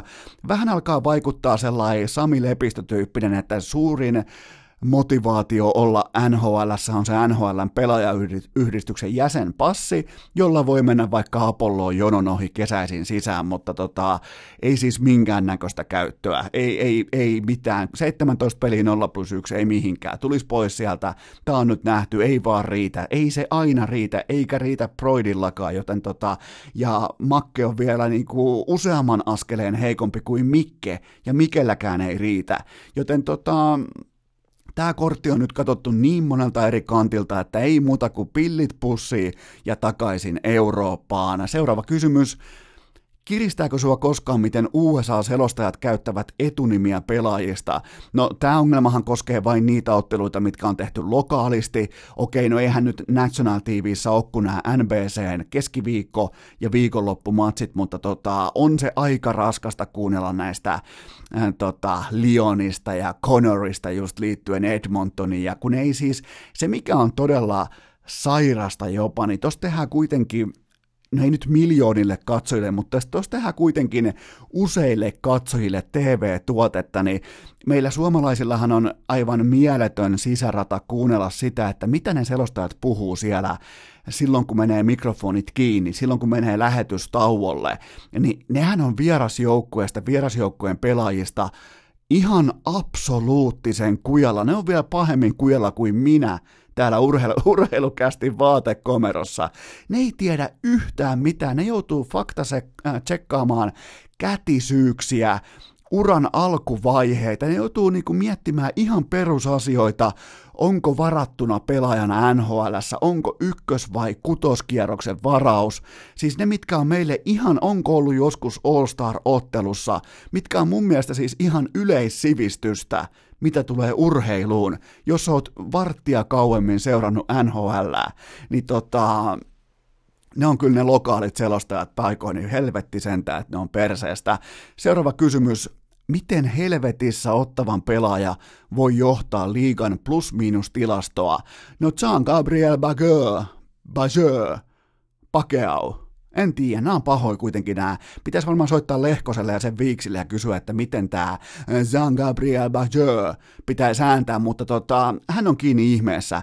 Häviävässä, sysipaskassa porukassa johtaa NHL plus-minus tilastoa. Tätä tehdessä plus 15 taulussa kylkeen vielä 11 tehtyä maalia, ottavaa liikan pohjalla siellä 28 ja se on miinus 11 maalierotustaulukossa, joten tota, siihen kun saatat plus 15 itse, niin kyllä saat olla sellainen Kim Hirso, Hirsovits-tyyppinen kentältä katoa ja oikeaan aikaan, just silloin kun omissa näyttäisi helähtävän, niin hyppää nopeasti vaihtoaitioa ja luo sellainen painokas katse sinne tilastoriville katsomoon, että ette sitten merkkaa mua sinne jäälle. Ja tota, täytyy sanoa, että on muuten pikkusen, tästä tulee mieleen just nimenomaan tämä legendaarinen meemi, missä Matrixin Neo väistelee luoteja. Tässä nimittäin on jouduttu väistelee luoteja aivan jumalattomalla tahdilla. Sitten vielä viimeiset kysymykset. Mikä oli viikonlopun paras matsi? Mun mielestä tämä Edmonton Dallas ja Boston Washington lauantai-iltana tämä putki oli ihan fantastista jääkiekkoa. Saattoi olla mukana herkästikin neljä playoff-joukkuetta ja ensin jumalaton taitomäärä lännessä, sellaista tikkaavaa henkilökohtaista kiekollista taitotempo nopeusjääkiekkoa ja sitten taas – heti perään idässä kahden alfakoiraan kohtaaminen fyysistä, kovaa jääkiekkoa, heti iholle, heti kauhean mittari. Oikein jokainen pelaaja kaivaa kuittivihkon välittömästi esiin, mentiin iholle, mentiin päälle, kovaa bostonilaista, washingtonlaista urheilukulttuurien kohtaamista, ihan helvetin hyvää jääkiekkoa. En olisi nimittäin uskonut, että katoin runkosarjan lätkää tossa kohdin. Vielä viimeiset kysymykset. Kärppien hallilla kävi lauantaina vain korttimaksu tai tasaraha. Mitä tämä mielestäsi kertoo? No, tämä on sellainen klassinen asetelma, että köyhät väistää ja poliisit morjestaa, kun tehdään uusia maksulakeja. Ihan siis normaali kattaus tuolla, sanotaanko Jyväskylää pohjoisemmassa. Ja just kun nämä mobilepeit ja applepeit ja jonottomat ja kaikki muut on muotia, niin kyllä se on Juha Junno, joka tulee vielä vanhalla kärppien toimitusjohtajan mandaatilla. Hän ilmestyy paikalla ja kertoo, että se on kulkaa käteinen raha ja tota, nahkasisustus, joka on vieläkin muodissa. Ja tämä nahkasisustus nimenomaan koskee sellaista vanhan ajan, tota, mikähän Mersun, 500 Mersua, S5-hunttinen mersu, nahkaverhoilu ja käteinen raha, niin kyllä siinä on kärpät näyttää jälleen kerran, ketkä käskee. Viimeinen kysymys, en kyennyt viime viikon QA-osion jälkeen menemään avovaimoni kanssa Jypin peliin ajattelematta, että hänkin on Kari Tynin agentti. Mikä neuvoksi kaikkien näiden vuosien jälkeen? No tota, mikäli nyt on, te olette ilmeisesti ollut jo kauan yhdessä toisin kuin tämä viime viikon tapaus, niin tota, jos se on koodattu samaan tällaiseen niin kuin koodin pätkään kuin Jypin pelaajat, niin totta kai sekin alkaa nyt reagoida viihteen kautta. Onko se, käynyt, onko se ostanut enemmän popcornia, onko se käynyt tekemässä, onko se, onko se maalannut vaikka kotona jollain muulla pensillä kuin harmaalla, onko se valinnut vaikka hyllystä jotain muuta kuin lonkeroa, joten tota, nämä asiat seurantaa, koska se on pakko olla, jos se on Kari Tynin robotti, jos se on hänen agentti, niin totta kai sekin on koodattu samalla tavalla kuin nuo pelaajat, joten tota, siellä on viihdekytkin pohjassa, joten sen tarkkailun kautta tämä asia selviää varmasti. Nyt pian tauko ja kohti jalkapalloa. Mikäli urheilukästin laatu tahi sisältö ahdistaa sinua, niin muista itkeä siitä pitkin internettiä, sillä kaikkia varmasti kiinnostaa. Lienee paikallaan myöntää, että harvemmin mikään fanitsäntti tai laulu tai kollektiivinen esitys menee samalla tavalla oman puhetyylin kiertoon yksittäisen vuorokauden ajaksi kuin Riven johdolla me mennään kisoihin. Nimittäin siitä löytyi niin monia kauniita, tyylikkäitä variaatioita. Tietenkin toi ihan alkuperäinen, mutta myös kaikkia niitä muita, mitä tallentui videoille, mitä lähetitte mulle. Teillä oli omia sanoja, omia virityksiä ja joku heitti vielä hyvän urheilukästille, että KPn johdolla me mennään konkurssiin. Se pitää paikkansa, se on ajankohtainen, se aihe on myös pian varmasti läsnä tässäkin komerossa, olkookin, että täällä käy ainoastaan vain korttimaksu ja ennen kaikkea tasaraha. Mennään jalkapallokysymyksiin. Nämä on nyt pelkästään huuhkajia. Se on pikkusen verran iso aihe tällä hetkellä Suomessa. Sallikaa, että mä yritän jotenkin paketoida tämän teille urheilun mittakaavaan, siihen arkiseen mittakaavaan. Mä en ole hyvä asiantuntemaan jalkapalloa, jääkiekkoa, mä en ole hyvä asiantuntemaan koripalloa, jenkkifutista, yleisurheilua, suunnistusta, frisbee-golfia, mutta se, missä mä oon sangen hyvä verrattuna keskimääräiseen urheilukeskustelijaan Suomessa, mä oon verrattain ok-tasoinen näkemään ison kuvan ja sen, että missä oikeastaan mennään glo- äh, globaalissa huippurheilussa, harrastelussa tai puuhastelussa, joten niitä mittakaavoja tai suuntaviivoja mä osaan jokseenkin jo tällä kokemuksella orastaen paikoin piirtää. Joten luottakaa, kun Eno Esko puhuu. Mennään ensimmäiseen kysymykseen. Huuhkajat ylitti yhden miljoonan TV-katsojan rajan. Yllätyitkö? Ehdottomasti yllätyin, koska matsi oli nelosella, ei Ylellä. Ylellä tämä olisi ollut itsestään selvää, nelosella tämä oli fantastinen, mahtava suoritus. Mun over-under, minkä mä annoin mun kaverille, studiossa oli muistaakseni 850 000 katsojaa oli mun line tähän otteluun, että miten se suurin piirtein, koska perjantai-ilta nelonen, ne ei ole mikään kuninkaallinen kombinaatio tässä TV-yhteiskunnassa, jossa mä nyt nopeasti vaan tiivistän teille, mutta Suomessa katsotaan Ylen ykköstä, Ylen kakkosta ja Maikkaria, kävi miten kävi. Ne on voittanut sen vuosikymmeniä sitten sen kilpailun, se on voitettu ja siis sehän perustuu, mä nopeasti haluan, mä, sallikaa, että mä briljeeraan teille, koska tämä oli mun pääaine myös yliopistossa, niin ihmisethän ei katsele TVstä keskimäärin suurina massoina sitä, mikä on hyvää, vaan sitä, mitä sieltä tulee. Ja tähänhän syntyi tähän tarpeeseen aikoinaan saippua oopperat, kaikki se, että milloin vaikkapa kotiäidit, milloin vaikkapa tehdään tiettyjä asioita perheyhteisöissä, niin silloin alkoi tulla saippua oopperata. Saippua opera nimikin syntyi siitä, että silloin pestiin perheessä pyykkiä ja katsottiin telkkaria.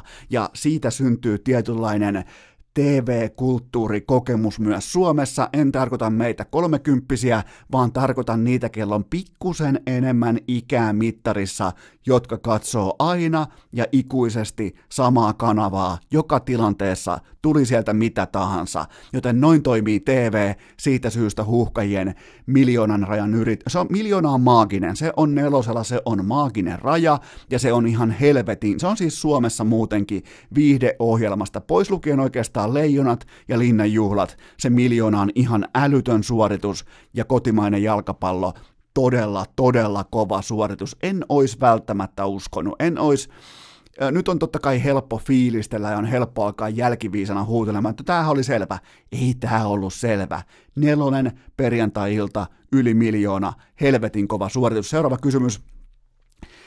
Pitäisikö kentälle ryntääminen kieltää urheilussa? Oliko siitä oikeasti uhkaa, että Suomi olisi tuomittu Iltasanomien esittelemään 0-3 tappioon.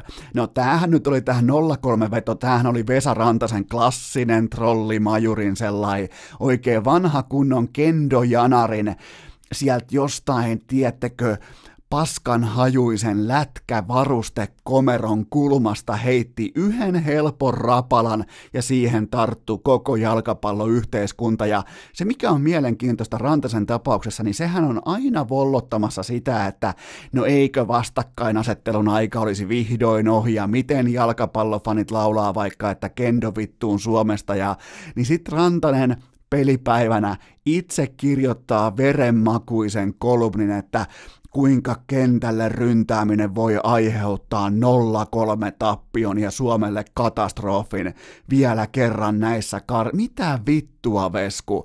Ja tota, Tämä on joskus, onko tasan kerran tapahtunut tässä tilanteessa ja se vaati sen, että oliko Tanska-Ruotsi-ottelu, missä jomman kumman fani veti tuomaria turpaan. Eli siellä oli meininki kuin Lahen torilla ja tästä syystä tuomittiin, mä en muista kumpi joukkue, mutta ihan virallisessa ottelussa tuomittiin 0-3 tappioon. Joten näitä nyt kuitenkaan joka ikinen päivä pelataan globaalisti mm, tommonen 700 jalkapalloottelua, ja jos yksi on kääntynyt, niin mä en ihan var- varais vielä iltasanomien etusivua sille kauhuskenaariolle, ja mitä tulee kentälle ryntaamiseen, niin mä toivon, että se ei lopu ikinä. Mikään ei ole kauniimpaa kollegeurheilussa tai sitten altavastaajien maajoukkueurheilussa, mitä jotain, milloin, milloin jotain suurta tapahtuu altavastaajalle, nousijalle, mestarille, niin onhan se nyt hienoa. Siinä ei ole mitään hienoa, jos joku ryntää vaikka, joku ryntää vaikka Manchester Cityn kentälle, mestaruuden jälkeen, mutta siinä on ihan helvetisti hienoja tekijöitä, kun joku ryntää vaikka Minnesota Cophersin kentälle Jenkkifutiksen ottelussa, missä ne voittaa Penn Statein, Penn State Universityn sijoittamaton joukkue vastaan nelossijoitettu siitä niin 20 pinnan altavastaajana kotivoitto, puhas rekordi, kaikki fanit kentälle, niin nyt ihan sama, ihan siis täsmälleen 32 karsintaa päin persettä ja nyt sitten pääsy kisoihin. Totta kai fanit ansaitsee kentälle juoksun, siis Ihan itsestään selvää, yksikään fani ei rikkonut minkään näköistä protokollaa tai koodistoa, ihan täydellinen tyylikäs suoritus. Myös se fani, joka esitti Walking Deadia siinä tota, Teemu Pukin haastattelun rinnalla, ja myös se fani, joka teki Sili Salmon hypyn, kuolleen lohen hypyn sinne Teemu Pukin taustalle. Miettikää, mitä siihen 12 sekunnin aikaikkunaa mahtui. Teemu Pukin äh, kaikkien aikojen niin sellainen, senkin uran varmaa kaikkien aikojen hetki, niin taustalla hyppii lohi ja viereen tulee Walking Deadin zombie huutamaan. Se ei pystynyt sanoa mitään muuta kuin, no mä nyt en voi huutaa tässä, mutta no miksi se vois? Mutta siis se ei pystynyt edes puhumaan mitään se fani, se vaan päätti huutaa. Ja tota, mahtavia hetkiä, fanit kuuluu tuossa tilanteessa ehdottomasti kentälle, ja tota, mutta näitte varmaan pelaajissakin, että niillä oli päässyt tämä Vesa Rantasen timanttinen journalistinen teos ihon alle, koska oliko kaukoja kumppanit kävi osoittaa faneille, että hei älkää tulko kentälle, että me ei tiputa kisoista.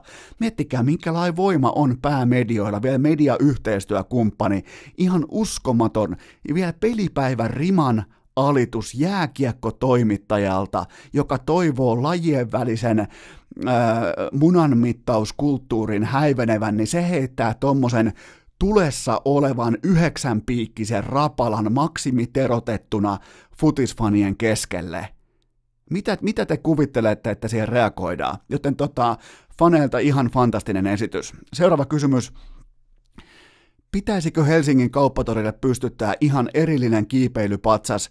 No tällä voittoratella, tällä, win, ra, tällä ROIllä kyllä pitäisi, koska kohta tulee taas varmaan Raimo Helmisestäkin huolimatta U20 kultaa, vaikka en sitä teille povaa, silti sitä tulee tavalla tai toisella, sen jälkeen Marko lyö taas mörkölyä sisään keväällä, sitten tulee futiksessa EM-kultaa, välissä tulee sählyn MM-kultaa, tulee jääkekossa naisten MM-kultaa, Tulee kulkaa kultaa ovista ja ikkunoista, joten tota, eiköhän siihen Mantan patsaan viereen kannata joku se, ihan siis, missä on kiipeilypide, koska nyt alkaa vaikuttaa myös siltä, että toi on ihan oikeasti toi on terveysuhka.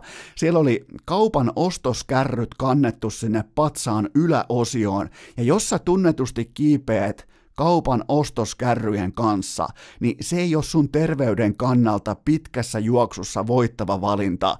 Joten oisko sinne tällä kiipeily teknikkojen laatima erillispatsas siihen viereen kuitenkin tällä voittoratella, tällä voittotempolla, mitä suomalainen urheilu, piskuinen viiden miljoonan ihmisen kansa, voittaa koko ajan jotain. Miettikää, jos sä oot syntynyt vaikka, mä hassuttelin tuossa, että Kope on syntynyt puolitoista vuotta sitten, niin tota, se on nähnyt U18 MM-kultaa, U20 MM-kultaa, se on nähnyt miesten MM-kultaa, se on nähnyt EM-kisoihin huuhkajien nousun, se on nähnyt sählyn MM-kultaa, siis eihän tämä kansa, eihän tämä enää edes tiedä, mitä häviäminen on, joten tota, on, on jännittävää ja kyllä ehdottomasti erillinen patsas. Seuraava kysymys, olitko missään vaiheessa perjantaina skeptinen kisapaikan suhteen? No en tietenkään. Tämä oli siis ihan silkkaa ylikävelyä koko ajan. Mulla ei ollut pienintäkään epäilystä.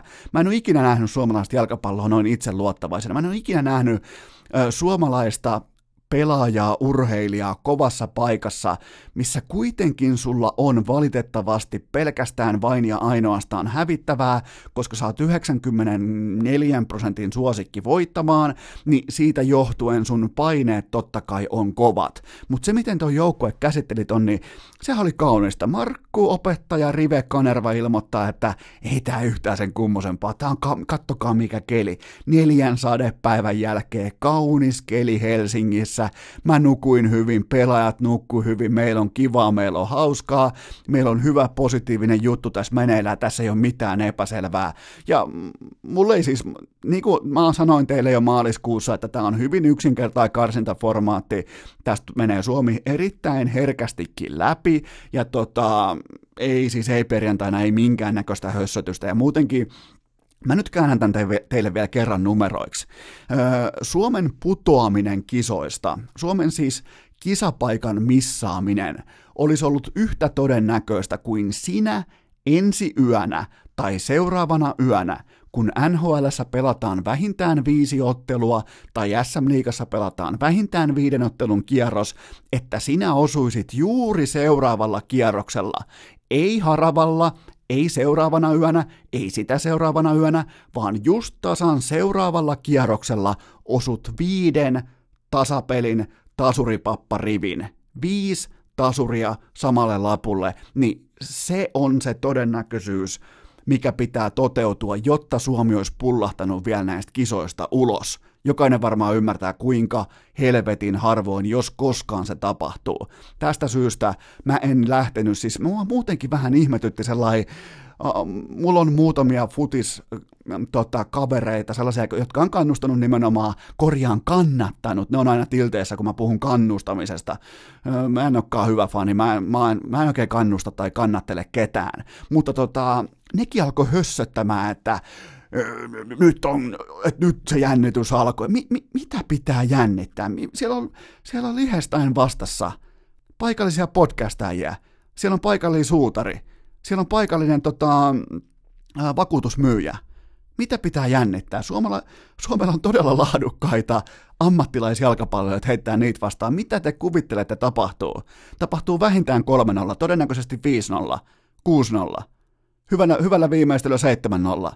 Joten tota, mä en ymmärtänyt sitä hössötystä, mutta ehkä se kuuluu siihen riittiin, siihen niin kuin lajinomaiseen riittiin, siihen kotimaisen jalkapallokulttuurin äärinekan kautta kuitenkin tosipaikassa ajattelu, joka johtaa varmaan sinne niin useiden kymmenien vuosien taakse, että kun on ennenkin kenties juurikin nähty vastaavassa, ei nyt tietenkään vastaavassa, mutta on nähty todella hankalassa paikassa sulaminen, niin ehkä sellainen niin kuin itsensä totaalinen puhdistaminen tällaisen nopean negatiivisen ajatuskierteen kautta. Ehkä siinä on joku tällainen riitti, että päästään menneestä irti terve, äh, toivottaen uuden tervetulleeksi. Jo sehän siinä olikin muuten. Noin, sekin on selvitetty. Äh, seuraava kysymys. Mikä pitäisi olla mielestäsi lipun ostamisen arvojärjestys EM-kisoihin? Että kuka pääsee ostamaan ensin Suomen pelien lippuja.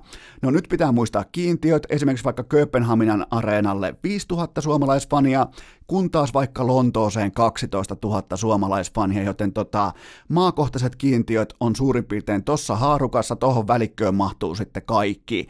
Ja tota, arvonat on kahden viikon päästä marraskuun lopussa. No mun toivomus olisi tietenkin se, että tämä tapahtuisi sillä tavalla, että kaikki huuhkajien rekisteröityneet oikeat, aidot, pitkän linjan fanit, ne saa ihan kaikessa rauhassa tehdä ostopäätöksen, minkä lipun ostan, mihin, äh, niinku, että mihin matsiin ostan, ostanko sen koko Follow You äh, Team Passin vai minkälaisen lipun ostan, niillä on hyvin aikaa tehdä se, ja siten varsinkin, että kukaan ei jää ilman niistä oikeista faneista, Tämän jälkeen sitten vastaavasti ihan kaikessa rauhassa laji-ihmiset, sen jälkeen sitten ihan kaiken maailman urheiluturistit ja muut turistit, kuten vaikkapa minä. Joten tota, faneille oma aikaikkunansa, oma ostoportaali ja sen jälkeen sitten vasta kaikki muut. Se olisi mun toive, silleen toimisi mun lipunostoformaatti, mutta se ei välttämättä ole se formaatti, mitä UEFA tuo nyt esiin. Mutta tota, tällä ei kolmiportainen ö, hyperfanit, jäsenet, kaikki nämä ensin, sen jälkeen laji-ihmiset ja sitten sen jälkeen tällaiset wannabe matkailu, urheiluturistit, kuten vaikka minä, joten tota, se sopisi oikein hyvin.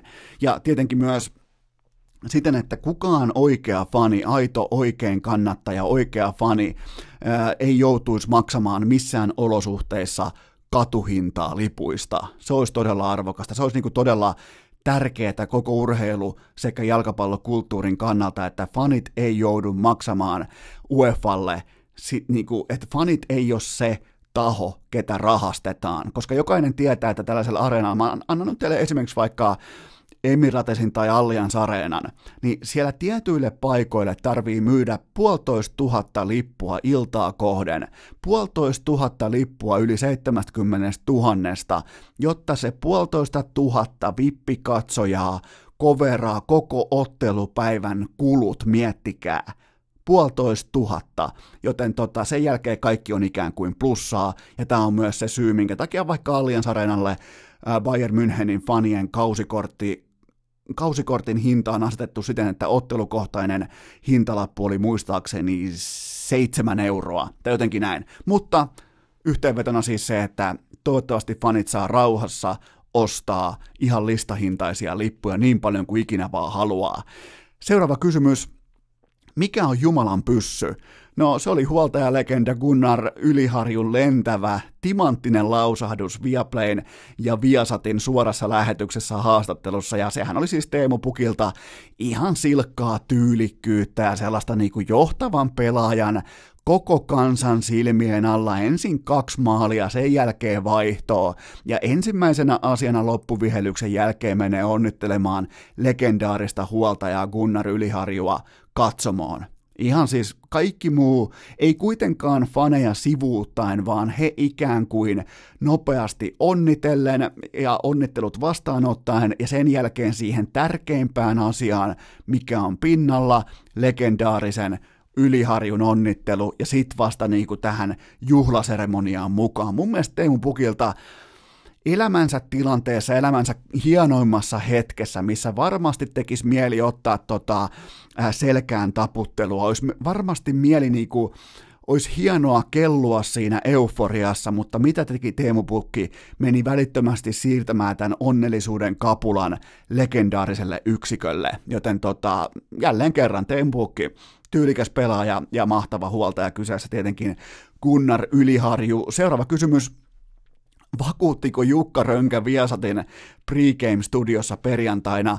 No, Rönkähän pelasi siihen heti koko velhon hihansa tyhjäksi, että sieltä tuli Arsenaa, sieltä tuli Tiren Anri, sieltä tuli voittoon kohtalomme lausahdus, ja mikäli tämä yleläis, sihvoslais, rönkäläis, sotakirves on haudattu, mä en tiedä onko, niin toivottavasti Rönkä vierailee myös EM-studiossa kesällä se olisi hienoa, mutta mä en oikein tiedä, että mikä on tällä hetkellä tilanne liittyen tähän legendaariseen TV-vääntöön, joka syntyi silloin erään urheilulehden ja Ylen välillä. Se ei aina ollut kaunista, mutta se oli hauskaa.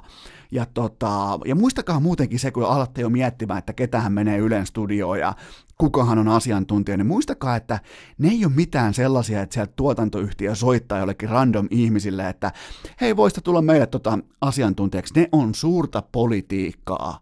Ne on siis ihan oikeasti rahan arvoisia asioita, ja se on siis yllättävän pieni piiri, joka pyörittää Suomessa sellaista asiantuntijatyyppistä lausuntokartellia, että kuka menee mihinkin, millä summalla, millä korvauksella ja kuka vetää välistä. Joten muistakaa, kyseessä on aina myös politiikka.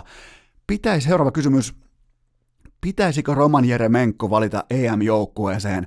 Vastaus on, ei tietenkään pitäisi. Katsokaa, mitä tuo joukkue saavutti ilman sen yliarvostettua keskikentän pelaajaa. Ei missään olosuhteissa, ei missään tilanteessa, ei koskaan. Juna meni, juna puksutti, toinen valitsi kokainin, joku toinen valitsi vaikkapa tota, ylimääräiset harjoitukset, ylimääräisen huoltosession, ylimääräisen hieronnan, venyttelyn, joukatuokion. Ne on valintoja. Ne on valintoja, ei missään nimessä pidä valita, ei edes pelkästään jo sen takia, minkälaisen mediaryöpyn, huomion ja mielenkiintoarvon, ihan siis tyhjän päiväisen ö, häiriön toi pelaaja aiheuttaisi huuhkajia. Ei siis nolla prosenttia, ihan siis absoluuttinen nolla sille vaihtoehdolle, että Roman Jeremenko valittaisi huuhkajiin. Seuraava kysymys. Iltapäivälehdet esittelivät heti voiton jälkeen huuhkajien puolisot. Onko huippu nyt saavutettu? No ei välttämättä vielä, koska siellä on vielä kuitenkin kesälle muun muassa vaikka Iltalehdeltä. Sieltä on tulossa vaikka tasa-arvo Santtu on tällä hetkellä vahvassa tasa-arvon miekassa sekä kynässä samaan aikaan kiinni, mutta sieltä on tulossa vielä seksikkäin huuhka, joten odottakaa sitä. Ja sen jälkeen se juttu totta kai pitää myös poistaa, koska tasa-arvo, seuraava kysymys, mitä mieltä olet siitä, että huuhkajilla oli heti lauantai-aamuna kello 12 aamujumppa? No ensinnäkin Teemu Pukin liikeradoista päätellen kyseessä oli vasta iltajumppa. Kyseessä ei tainnut sittenkään olla aamutreeni, vaan sellainen nakkikioskin jälkeinen poikain kanssa pienimuotoinen rivitanssi ennen nukkumaan menoa. Joten siinä mielessä ihan täydellinen ajoitus. Seuraava kysymys. Urheilukästin aikana lätkässä MM-kultaa lätkässä U20-kultaa, futiksessa EM-kisapaikka, voiko tämä olla sattumaa? No totta kai voi, ja nyt on vaan osunut jotenkin kuuma kausi, mutta se mikä on erikoista, mä oon koolannut etukäteen nämä kaikki kolme eventtiä. Molemmat lätkän MM-kullat ja nyt sitten huuhkajien kisapaikka. Kaikki tuli koolattua etukäteen ja kaikissa myös liuska sekä kassa kiitti, joten tota, ja nämä on ollut kaikki ihan komea kertoimisia lyöntejäkin sinänsä, että ja onkohan, voi olla siis, voi olla hyvinkin, että mä oon käyttänyt kaiken onnen nyt näihin kolmeen, mutta mä käytän ne mielellään nimenomaan just näihin kolmeen. Jos mä oon nyt vaikka liuskalla onneton seuraavat, no en tiedä, kyllä sekin olisi vitun raskasta. E, en vaihakaan, mutta vai, kun vaihan mä, mä vaihan. Mä, mä teen tiukan linjauksen, että jos tää on nyt mun onni laarin lopullinen tyhjennys, niin olkoon se miesten MM-kulta, olkoon se U20-kulta ja olkoon se ennen kaikkea sitten Suomen kisapaikka EM-kisoihin, joten tota, kolme kautta kolme oikein nämä, ne löytyy myös liuskalta ja ne on kaikki etukäteen koolattuna ja tota, eiköhän noi saa vaikkapa, minkähän noi saisi anteeksi, noi saa vaikka, kuinka oli muuten tuhannen väärässä Boston Bruinsin Game 7 Stanley Cupin finaaleissa.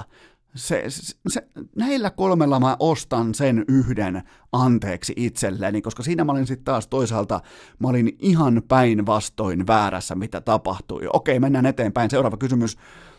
Montako maalia pullukka kymppi tekee Kreikkaa vastaan? No, eipä toi numero 10 tuossa nimessä nyt mitenkään huumorilla mukana ole. Se on, kuulkaa, se on 10 tai boost. Sillä muuten ta- saattaisi voittaa jopa, voittaisiko lohkon maalipörssin. Sillä nousisi koko karsinnoissa aika korkealle. Mutta hienoa nähdä pullukka mukana, se on siellä. Ja miettikää nyt muutenkin, mä haluan sanoa ihan vakavissaan yhden nopean asian liittyen tähän Petteri Forseliin. Se on se, että jos toi joukkue, yhteisö ja kollektiivi ei olisi terveellä pohjalla, niin tällaisen voiton hurmion jälkeen ensinnäkin pelaaja olisi tuntenut tuossa tilanteessa, että se on hylätty, se on heitetty sivuun. Kaikissa muissa tapahtumissa, kaikissa muissa karsintaviikonlopuissa, kaikissa muissa kissan ristiäisissäkin mukana läpi vuosien, mutta nyt sitten tämä juhlaperjantai niin sivussa, mitä on eka asia, mitä tekee lauantai-aamuna, vastaa joukkuejohdon puheluun ja ensimmäinen lause, mitä päästää suustaan ulos, totta kai mä lähden, totta kai mä oon käytettävissä, totta kai mä oon lentokentällä ihan kohta. Pieniä juttuja, erittäin isoja signaaleja liittyen siihen, että kuinka hyvin toi joukkue voi ja kuinka vähän toi joukkue tarvii yhtään Roman Jeremenkoa tuohon porukkaan. Edelleen mä perustelen vanhaa kysymystä tällä argumentilla, mutta kun katsoo tuonne taustalle, niin ymmärtää paremmin. Seuraava kysymys. Menikö tuo mielestäsi oikein, että SM joukkueet näyttivät huuhkajien peliä jäähallissa, vaikka oma peli oli kesken? No mä aistin tässä tiettyä epäaitoutta ja hössötystä, se, oli vaan, se on pakko sanoa. Mä, mä en siis, Mä en usko, että yhtäkkiä jääkiekkoyhteiskunta ja jääkiekkoperhe, joka on tödinyt, tökkinyt ja vittunut jalkapallon perää, niin mä en usko, että yksittäisenä perjantaina se suuri laiva kääntyisi, että no tervetuloa meidän kakunjaolle nyt sitten jalkapallo. Älkää ostako näitä bluffeja. Kyseessä ei tietenkään ollut aito teko. Ja mikä, mitä tulee Suomen jääkiekko-organisaatioihin, niin miten olisi sen ihan oman tuotteen hiominen siihen tikkiin, että sitä kehtaisi pelipäivinä esitellä, pikemmin kuin yrittää, haast, yrittää epät niinku, aidosti ja teenäisesti markkinoida tapahtumaansa jalkapallolla, kotimaisella maajoukkueen futiksella, joten tämä ei todellakaan jatkoon siitä syystä, koska lätkäperhe ei ollut aito. Seuraava kysymys. Aiotko mennä tiistain kansanjuhlaan? Öö, mä oon mun kansanjuhlani läpikäynyt jo vuosia sitten, mä en ole enää kansanjuhla, en missään lajissa, mä, mä en tapaa torilla. Mä mielelläni kyllä otan niitä vaikka videoita vastaan ja on sellainen tietynlainen videon välittäjä kanava. Mä tykkään lähettää tai siis niinku jakaa teidän kokemia fiiliksiä ympäri Suomen. On sitten kyseessä vaikka ää, tota, torijuhla, kansanjuhla, mikä tahansa urheilujuhla, mutta mua ei näy torilla, mua ei näy kansanjuhlissa, mua ei näy tota, yökerhoissa, mua ei näy missään siellä. Ne on teidän paikkoja, ei mun. Seuraava kysymys. Mitä ajattelit perjantaisesta koivupukki pelipaidasta? No, ensireaktio oli tietenkin, että tota, et voi helvetti, että et, eikö ketään muuta löytynyt kuin yksi kaikkien aikojen legendaarisimmista leijona kapteeneista Saku Koivu. Mutta sitten mä aloin miettimään, että mi, mi, mitä urheilu on? Mi, mitä se on meille suomalaisille? Se on, ai, se on syy jättää hetkeksi aivot narikkaan ja viihtyä kovan, ankaran työ, koulu arjen keskellä, joten jos joku haluaa modata itselleen Saku Koivun lätkäpaidasta Teemu Pukin pelipaidan, niin tehkää se koska tahansa. Teh, jos, jos se tuo urheiluviihdettä just sulle, niin tee ihan mitä haluat siellä katsomossa. Pu- pukeudu, pukeudu ihan miksikä tahansa. Mene vaikka jääkiekkovarusteissa futiskatsomoon. Mulle on ihan sama, kunhan sä, tuu, kun sä lähdet pois urheilutapahtumassa, niin sun suupielet on ylöspäin eikä alaspäin, kuten niin monta vuotta ja kertaa tässä maassa. Joten se on mun statement tuohon tilanteeseen. Seuraava ja viimeisiä kysymyksiä. Voitko sanoa jotakin noista veikkauksen johtajien me teimme sen yhdessä kuvista heti pelin jälkeen. No siis tämähän oli myös veikkaukselta, silloin kun veikkauksen koko tämä ei oikeastaan edes navetta, vaan maatila on ollut ihan avotulessa viimeiset kaksi puoli kuukautta, niin nyt sieltä sitten yritetään sieltä navetasta pelastaa vielä viimeisiä talikoita mukaan, ja tämä oli siis ihan selkeä strateginen vallankäyttö. Kaikki varmaan ymmärsivät, kun siellä on niitä hirveitä mainoksia pitkin töölöä, että suomalaisen jalkapallon tukena jo vuodesta 1940. Veikkaus halusi näyttää valtaansa, osoittaa palloliitolle ja huhkajille ja huhkajafaneille, että kuka heidät lopulta omistaa.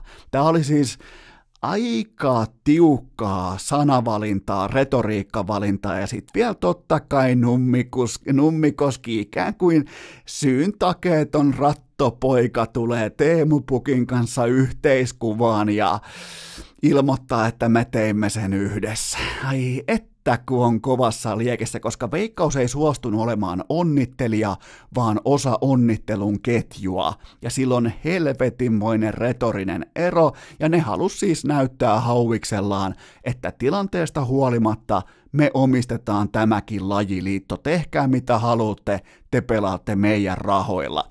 Joten tota, oli hyvin mielenkiintoa ja toi aiheutti ei välttämättä niin positiivisen vastaanoton tämä kaikki. Viimeinen kysymys, tällä yleismaailmallinen, mitä muita huomioita olet tehnyt EM-karsinnoista, pois lukien Suomi? En yhtikäs mitään. Ei ole, ei ole sen oma, oma kelkka on kääntynyt niin voimakkaasti versus vaikka viimeinen kymmenen vuotta sitten, seitsemän vuotta sitten, kahdeksan vuotta sitten. Mua ei kiinnosta yhtään, mitä tapahtuu tällä hetkellä missään muussa jalkapallomaassa kuin Suomessa. Se on jotenkin, mä en tiedä, tämä voi, tämä voi olla siis myös totta kai niin kuin omaa tällaista niin kuin orastavaa mielen heikkoutta, mutta tota, ei ole kiinnostanut yhtään, miten kukaan muu maa, mä en tiedä edes, miten siellä on edennyt. Sen mä tiedän, että Irlanti on menossa kisoihin ää, te, ei tehden edes yhtä maalia per peli. Se on mun mielestä sellainen niin underinnanen levelin saavutus, mutta ei kiinnosta yhtään, en ole katsonut yhtäkään peliä pois lukien huuhkajien pelit, koska johonkin on vaan pakko fokusoitua, johonkin on vaan pakko löytää niitä mielenkiintoisia juttuja, ne mielenkiintoiset jutut on löytynyt nyt Markku Kanervasta, Teemu Pukista, Radetskista, Kamarasta, Forselista, kumppaneista, joten mun mielenkiintoarvo ei ole ollut riittävä sille, että mä kattoisin mitään muuta karsintalohkoa tai mitään muuta maata näissä kisoissa joten, tai näissä karsinnoissa, joten tota, vastaus on, että en ole kattonut yhtikäs mitään muuta EM-karsinta maata. Sitten mennään viimeisiin kysymyksiin. Urheilukääst! Hintalaatusuhteeltaan vähintäänkin kohtalainen. Elämässä eikä etenkään urheilussa pitäisi ilmoittaa mitään asiaa etukäteen sata varmaksi, mutta se on sen sijaan ihan täysin tuhannen varma, että tämä QA-osio on kaikkien aikojen pisin, ei todennäköisesti se parahin tai laadukkain, mutta varmasti pisin. Ja tässähän myydään kuitenkin maanantaisin keskimäärinkin kotimaisessa bisneksessä ja taloudessa myydään määrää eikä laatua, joten otetaan vielä näköjään NFL, NBAta ja muita lajeja. Lähetään NFLstä ensimmäinen kysymys. Miten Colin Kaepernickin omakohtaiset treenit menivät Atlantassa? Ottaako joku NFL-joukkue hänet kokoonpanonsa? No tota, ei ota, on mun vastaus. Mua ei nimittäin kiinnosta yhtään se, että kuinka pitkälle se pallo lentää, tai kuinka hyvä on heittoformi, tai kuinka hyvin lonkat toimii, tai kuinka hyvin jalat toimii. Mua nimittäin kiinnostaa se, että ensimmäisen kerran, kun hän sai median edessä suunsa auki tämän treenin jälkeen, se heitti kaikki 32 omistajaa, NFL-omistajaa mankelin läpi, ja sinne lähti myös komissaari Roger Goodell. Sinne lähti ihan kaikki ne, kellä on mitään valtaa tossa orkesterissa, joten ei ole mitään mahdollisuuttakaan, että Kaepernick, huolimatta siitä, että hän kuuluisi pelisesti tuohon sarjaan, ja tämä irvokas näytelmä, mä luulen, että tämä oli jopa bluffi, tämä oli jopa niinku ää, tällainen niin kuin jatkosotatyyppinen muuvi molemmin osapuolin. NFL antoi sauman ja Kaepernick laittokin sinne ansan, virittikin sinne pommin ja heitti jälleen ka- kerran kaikki lähti kunnon bussin alle mankelin läpi.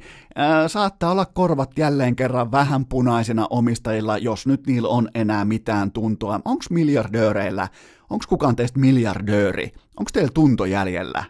mä vähän kuvittelisin, että ei ole.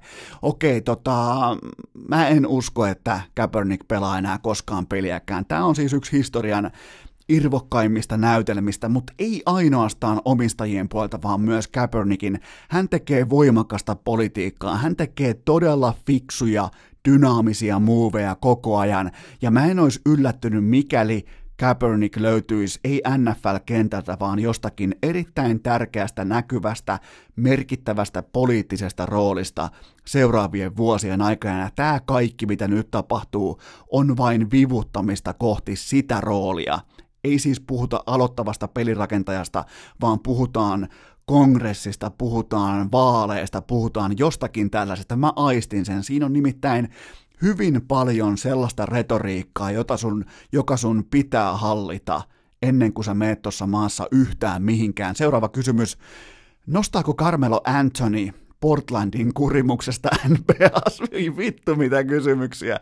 No ensinnäkin täytyy huomioida se, että kyseessä on kannabisvapaa osavaltio, eli sinne syntyy tällaisia erikoisia ideariihiä, kun ollaan ihan tuhannen päissään, ollaan vedetty edipleä maha täyteen, ja kun se lähtee iskemään, niin joku on saanut idean, että eiköhän oteta Carmelo Anthony nyt tähän porukkaan, mutta miettikää, siellä on pallossa äh, Damian Lillard, sitten siellä on CJ McCollum, ne ottaa kahdestaan jo pelkästään 41 heittoa per peli, niin siihen pitäisi sitten vielä pystyä ruuvaamaan yksi syväpesty kehäraakki sisään, ja tota, Portlandin kausi on tähän saakka ihan silkka fiasko, ja nyt siellä on sitten todella epä, siis kannabiksesta huolimatta, siellä on todella epätoivoiset ajat ja teot käsillä. Yhtäkkiä kuvitellaan, että yli tuhannen NBA-startin jaloilla 35-vuotiaana tullaan mukaan todella heikon puolustusformaatin keskelle. Äijä, joka ei ole koskaan pelannut, ei edes syräkusessa aikoinaan yliopistossa, sentin vertaa puolustusta. Urallaan, urallaan ne, äh, 24 pinnaa per peli. Nyt mä sanoisin, että hän tulee pystymään ehkä johonkin kahdeksaan pisteeseen per peli, kunnes hänet heivataan helvettiin, koska tuolla ei riitä vastuut, tuolla ei riitä pallot, ja tuolla ei voi heittää enää yhtäkään puolustussuunnan turistia kentälle. Tämä on siis ihan järkyttävä muuvi. Tämä halveeraa kaikkia Trailblazersin faneja. Tämä on siis koko NBAn kannalta äärimmäisen nolo hetki.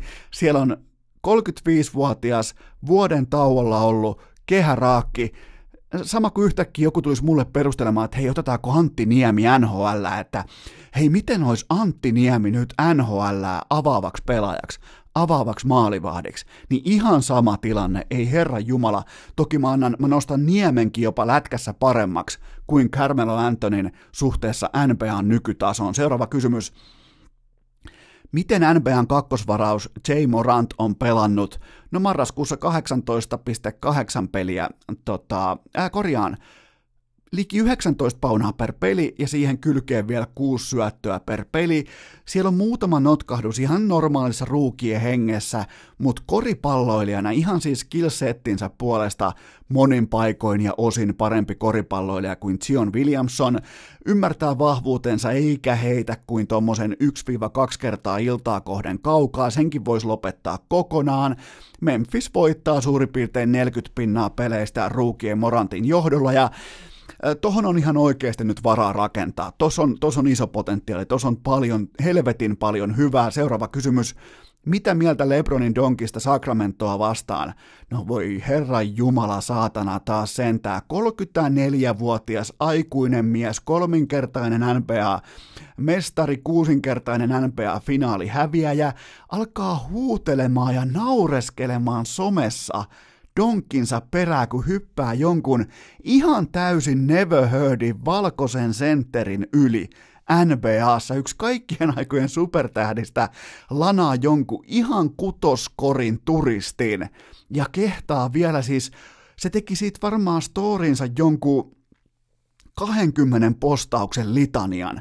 Siis Lebronin se, se, jos mun story oli pitkä perjantai- ja lauantai-yönä liittyen huuhkajien tota, tai kansanjuhlaan ja siihen, tota, kuinka lähdettiin torille, niin Lebron teki yhdestä mitättömästä donkista äijä, joka ei ole koskaan uskaltanut, koska Nike antoi ukaset, että jos sä et voita donkkikisaa, niin älä sinne myöskään mene. Äijä, joka ei ole koskaan uskaltanut osallistua donkkikisaan, kerrankin saa vielä vanhoilla kaljuvuosinaan jalkansa irti maasta. Siinä on joku, syyntakeet on valkoihoinen, täysin liikkuma, liikkumakyvytön valkoinen mies edessä, Lebron donkkaa yli ja tekee siitä suurin piirtein 30 eri postausta pitkin somea, missä puhuu ruumiista ja hautajaisista ja mitä vittua juhli jokaista suoritusta kuin Alonso Morning aikoinaan Miamiissa ja se ei näytä hyvältä. Mä toivon siis ihan oikeasti, että Lebron on tällä hetkellä kostokausi menossa. Mä toivon, että hän ei tyhjennä koko kostopankkiaan näihin ihan täysin mitättömiin Sacramento valkoisiin senttereihin, ei herran jumala, mutta NBA 2019. Juu, kyllä. Seuraava kysymys. Jos saisit valita, vi- jos saisit valita viihteen kannalta mitkä tahansa kaksi joukkuetta NBA-finaaleihin, niin mikä olisi valintasi juuri nyt? No kyllä mä varmaan LeBron vastaa Joel Embiid. Niiden Instagram-battle voisi olla aika hauska. Ei välttämättä kentälläkään niin kaksinen dynaaminen kohtaaminen, mutta ig voisi olla todella ja somessa voisi olla todella kova meininki, ellei LeBronilla olisi taas tämä tekopyhä jonkinnäköinen lockdown offline season käynnissä. Myös Harden vastaa Kyrie Irving. Se voisi myös olla kiva, koska kukaan muu finaaleihin osallistuvista pelaajista ei koskisi kertaakaan palloon. Ja se olisi sellainen niin kuin nykypäivän realistinen kuva NBAsta, mutta yleisesti ottaen niin kyllä Lakers vastaa Celtics. Se voisi tehdä oikeasti paluun tässä ja nyt. Seuraava kysymys. Mitä ajatuksia Miles Garrettin sekoaminen herätti ja menikö kakkuosasto NFLssä kerralla oikein? No, koko loppukausi sivussa, koko loppukausi pannassa, ja olihan se vähän aggressiivinen tapa yrittää laittaa kohteliaasti vastustajan pelaajalle kadonnut kypärä takaisin päähän, joten ihan syystäkin laitettiin ukko hyllylle. Mä en ole koskaan nähnyt tommosta sekoamista.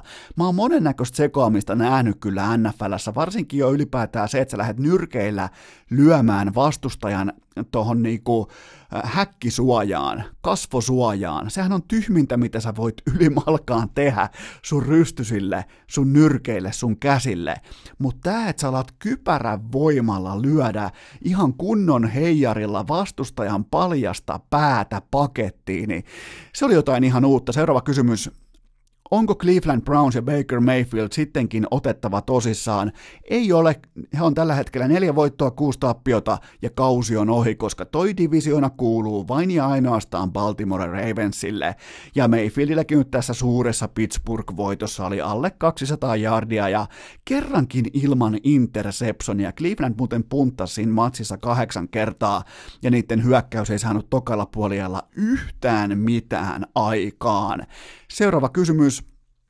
Tuo, eli Alabaman tähtipelirakentaja, tuo, en yritä sanoa sukunimeä, tuo taikavalo, ta, taikavalo, okei, okay. tuo taikavalo, se on muuten hyvä, sehän kuulostaa siis, turkulainen sana puhuu taikavaloista, tuo taikavalo. Tota, hän siis loukkaantui todella pahasti nyt lauantai-iltana, ja kysymys kuuluu, että menikö NFL-drafti uusiksi? Vastaus on, että kyllä meni, koska tuo oli kuitenkin arvioitu kerran sukupolvessa tason QP-lahjakkuudeksi. Ja nyt sitten varmaan Joe Burrow LSUsta ensimmäisenä, tai kenties Chase Young Ohio Stateista, joka todennäköisesti lennättää myös tyttöystävänsä paikan päälle draftiin. Seuraava kysymys. Meidän kaveriporukka lähtee pienelle roadtripille kohta USAhan, niin suositteletko ennemmin kollege vai NFL-peliä? Osuuko mitään välille Miami Dallas? No katsotaanpa nyt ihan tosta klik, klik, tosta noin karttakirjaa kyllä vain. Google Maps, no siihen osuu nyt oikeastaan ihan kaikki yliopisto Jenkkifutiksen parhaat areenat, ihan vaikka Georgia, Alabama, LSU, mitä tahansa tuolla alueella. Ehkä New Orleans olisi hyvä NFL-matsi, mutta ihan siis ehdottomasti yliopisto lauantai yli NFL sunnuntain. Suosittelen todella, todella, todella voimakkaasti, varsinkin nyt joulukuun, äh, korjaan äh, marraskuun lopussa, kun alkaa tulla Championship, Saturday ja kaikki nämä. Ehdottomasti yliopistourheilu. Seuraava kysymys lajinäköjään vaihtuu. Miksi e-urheilua ei kutsuta perinteitä kunnioittaen ATK-urheiluksi? Tämä on erittäin hyvä kysymys, koska mieti, kun sä olisit ATK-urheilija. Mieti, miltä se sun ATK-opettaja kuulostaa sen jälkeen siellä luokas, kun sä olet itse ATK-urheilija, joten ehdottomasti tämä ehdotus jatkoon. Ja niin kauan kuin Ense ei pärjää, niin kauan kuin sieltä tehdään päätökset päin persettä, Allu tekee ne hotellinaulasta punavinilasin ääreltä omistajana, niin tota, olkoon se joukkue, ei e-urheilujoukkue, vaan ATK-urheilujoukkue. Seuraava kysymys, näitkö, että Yle oli siteerannut urheilukästiä Ense-analyysissään? Kyllä vain, kyllä, näy, kyllä näin tämän, se tuli niin moneen, moneen kertaan inboxiin, ja tota, ihan asiallinen kohta oli vielä tässä niin kuin suuressa urheilukästin Ense-analyysissä kaivettu esiin, ja mun mielestä siinä ei ole mitään ihmeellistä. Silloin pitää siterata, siis ylipäätään journalismissa, mitä Ylekin tekee, niin tota, pitää siter, siterata niitä kaikista uskottavampia, niitä asiantuntevimpia lähteitä, joten siinä mielessä täysin oikea lähdekriittinen teko Yleltä. Seuraava kysymys, mitä mieltä olet Tiago Silvan tämänkertaisista messikommenteista? No siis Tiago Silva on ihan täydellinen itkevä kakara, ei mitään muuta. Itse asiassa aina näyttääkin siltä, että se olisi just alkamassa itkemään. Nyt oli sitten tuomarituijotuksia ja coachille hys hys hys merkin näyttöä ja voi vittu. Tiago Silva, jumalauta mikä vauva. Seuraava ja viimeinen kysymys. Olitko surullinen viikonloppuna, kuin Harjavallassa kiskottiin mäkihyppytornit tonttiin? No olin, siis itkin. Näytin oikeastaan ihan samalta kuin Tiago Silva keskimäärin, eli olin juuri purskahtamassa itkuun, mutta mä muistin sen jälkeen, että aiemmin ennen tätä mäkihyppytornin purkamista Suomessa oli jokaista mäkihyppää ja korjaan, seit, siellä oli, Suomessa oli sitä ennen mäkitorni, joka, joka seitsemättä mäkihyppääjää kohtaan. Eli jos teitä on seitsemän mäkihyppääjää vaikka teidän joukkueessa, teillä on silloin myös oma mäkihyppytorni. Ja tämän jälkeen sitten mäkitornia on enää yksi yhdeksää hyppääjää kohtaan. Joten tota, kuitenkin alle kymmenen vielä hyppääjää per mäkitorni, niin se on kuitenkin kaunis numero, joten mulla on uskoa, sulla on uskoa. Ja tämähän on siis ihan täysin kestämätön tilanne. Nyt on pakko kaivaa joku edunsaajien korruptiokassa auki, rakentaa jonnekin Vaalaan, kuulkaa, äh, mäkihyppytorni, ja kaikki alle 34-vuotiaat miehet ja naiset kertaalleen mäestä alas, koko kansan tryoutit, ja sitten katsotaan se paras mäkihyppyaines, jotta oltaisiin jälleen tärkeimmässä ja parhaimmassa lajissa parhaita. Mutta tässä oli tämän maanantain äärimmäisen pitkä ja kyseenalaisen kattava QA-osio. Vaivattomin tapa urheilukästin kuunteluun. Tilaa se joko Spotifysta tai iTunesista, niin saat aina uuden jakson uunituoreena puhelimeesi. Tätä ei ole koskaan ennen tapahtunut, mutta tällä kertaa oli niin mauttoman ylimittainen QA-osio, että mä pyydän avoimesti ja vilpittömästi anteeksi kaikilta kummikuuntelijoita, koska eihän missään podcastissa, missään maailman kolkassa mikään osio voi olla noin pitkä, joten mulla on kaikki kerrottu, mulla on kaikki sanottu, mä tuijotan eteenpäin samalla silmällä, samalla katseella kuin Timo Jutila 2011 Helsingin keskustassa lippalakki takaperin ja ja puku päällä, joten me tehdään nyt sellainen homma, että keskiviikkona jatkuu.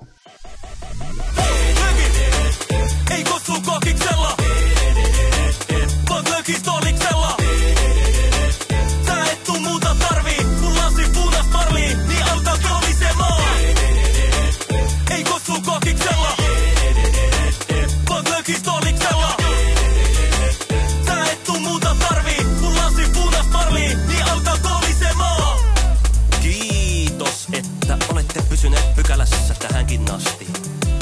Toivotan teidät kaikki tervetulleeksi myös jatkossa. Muistakaa nauttia elämästä arjen vastoinkäymisistä huolimatta. Allekirjoittanut kiittää ja kuittaa. Peliä. Oliko tämä jo tässä?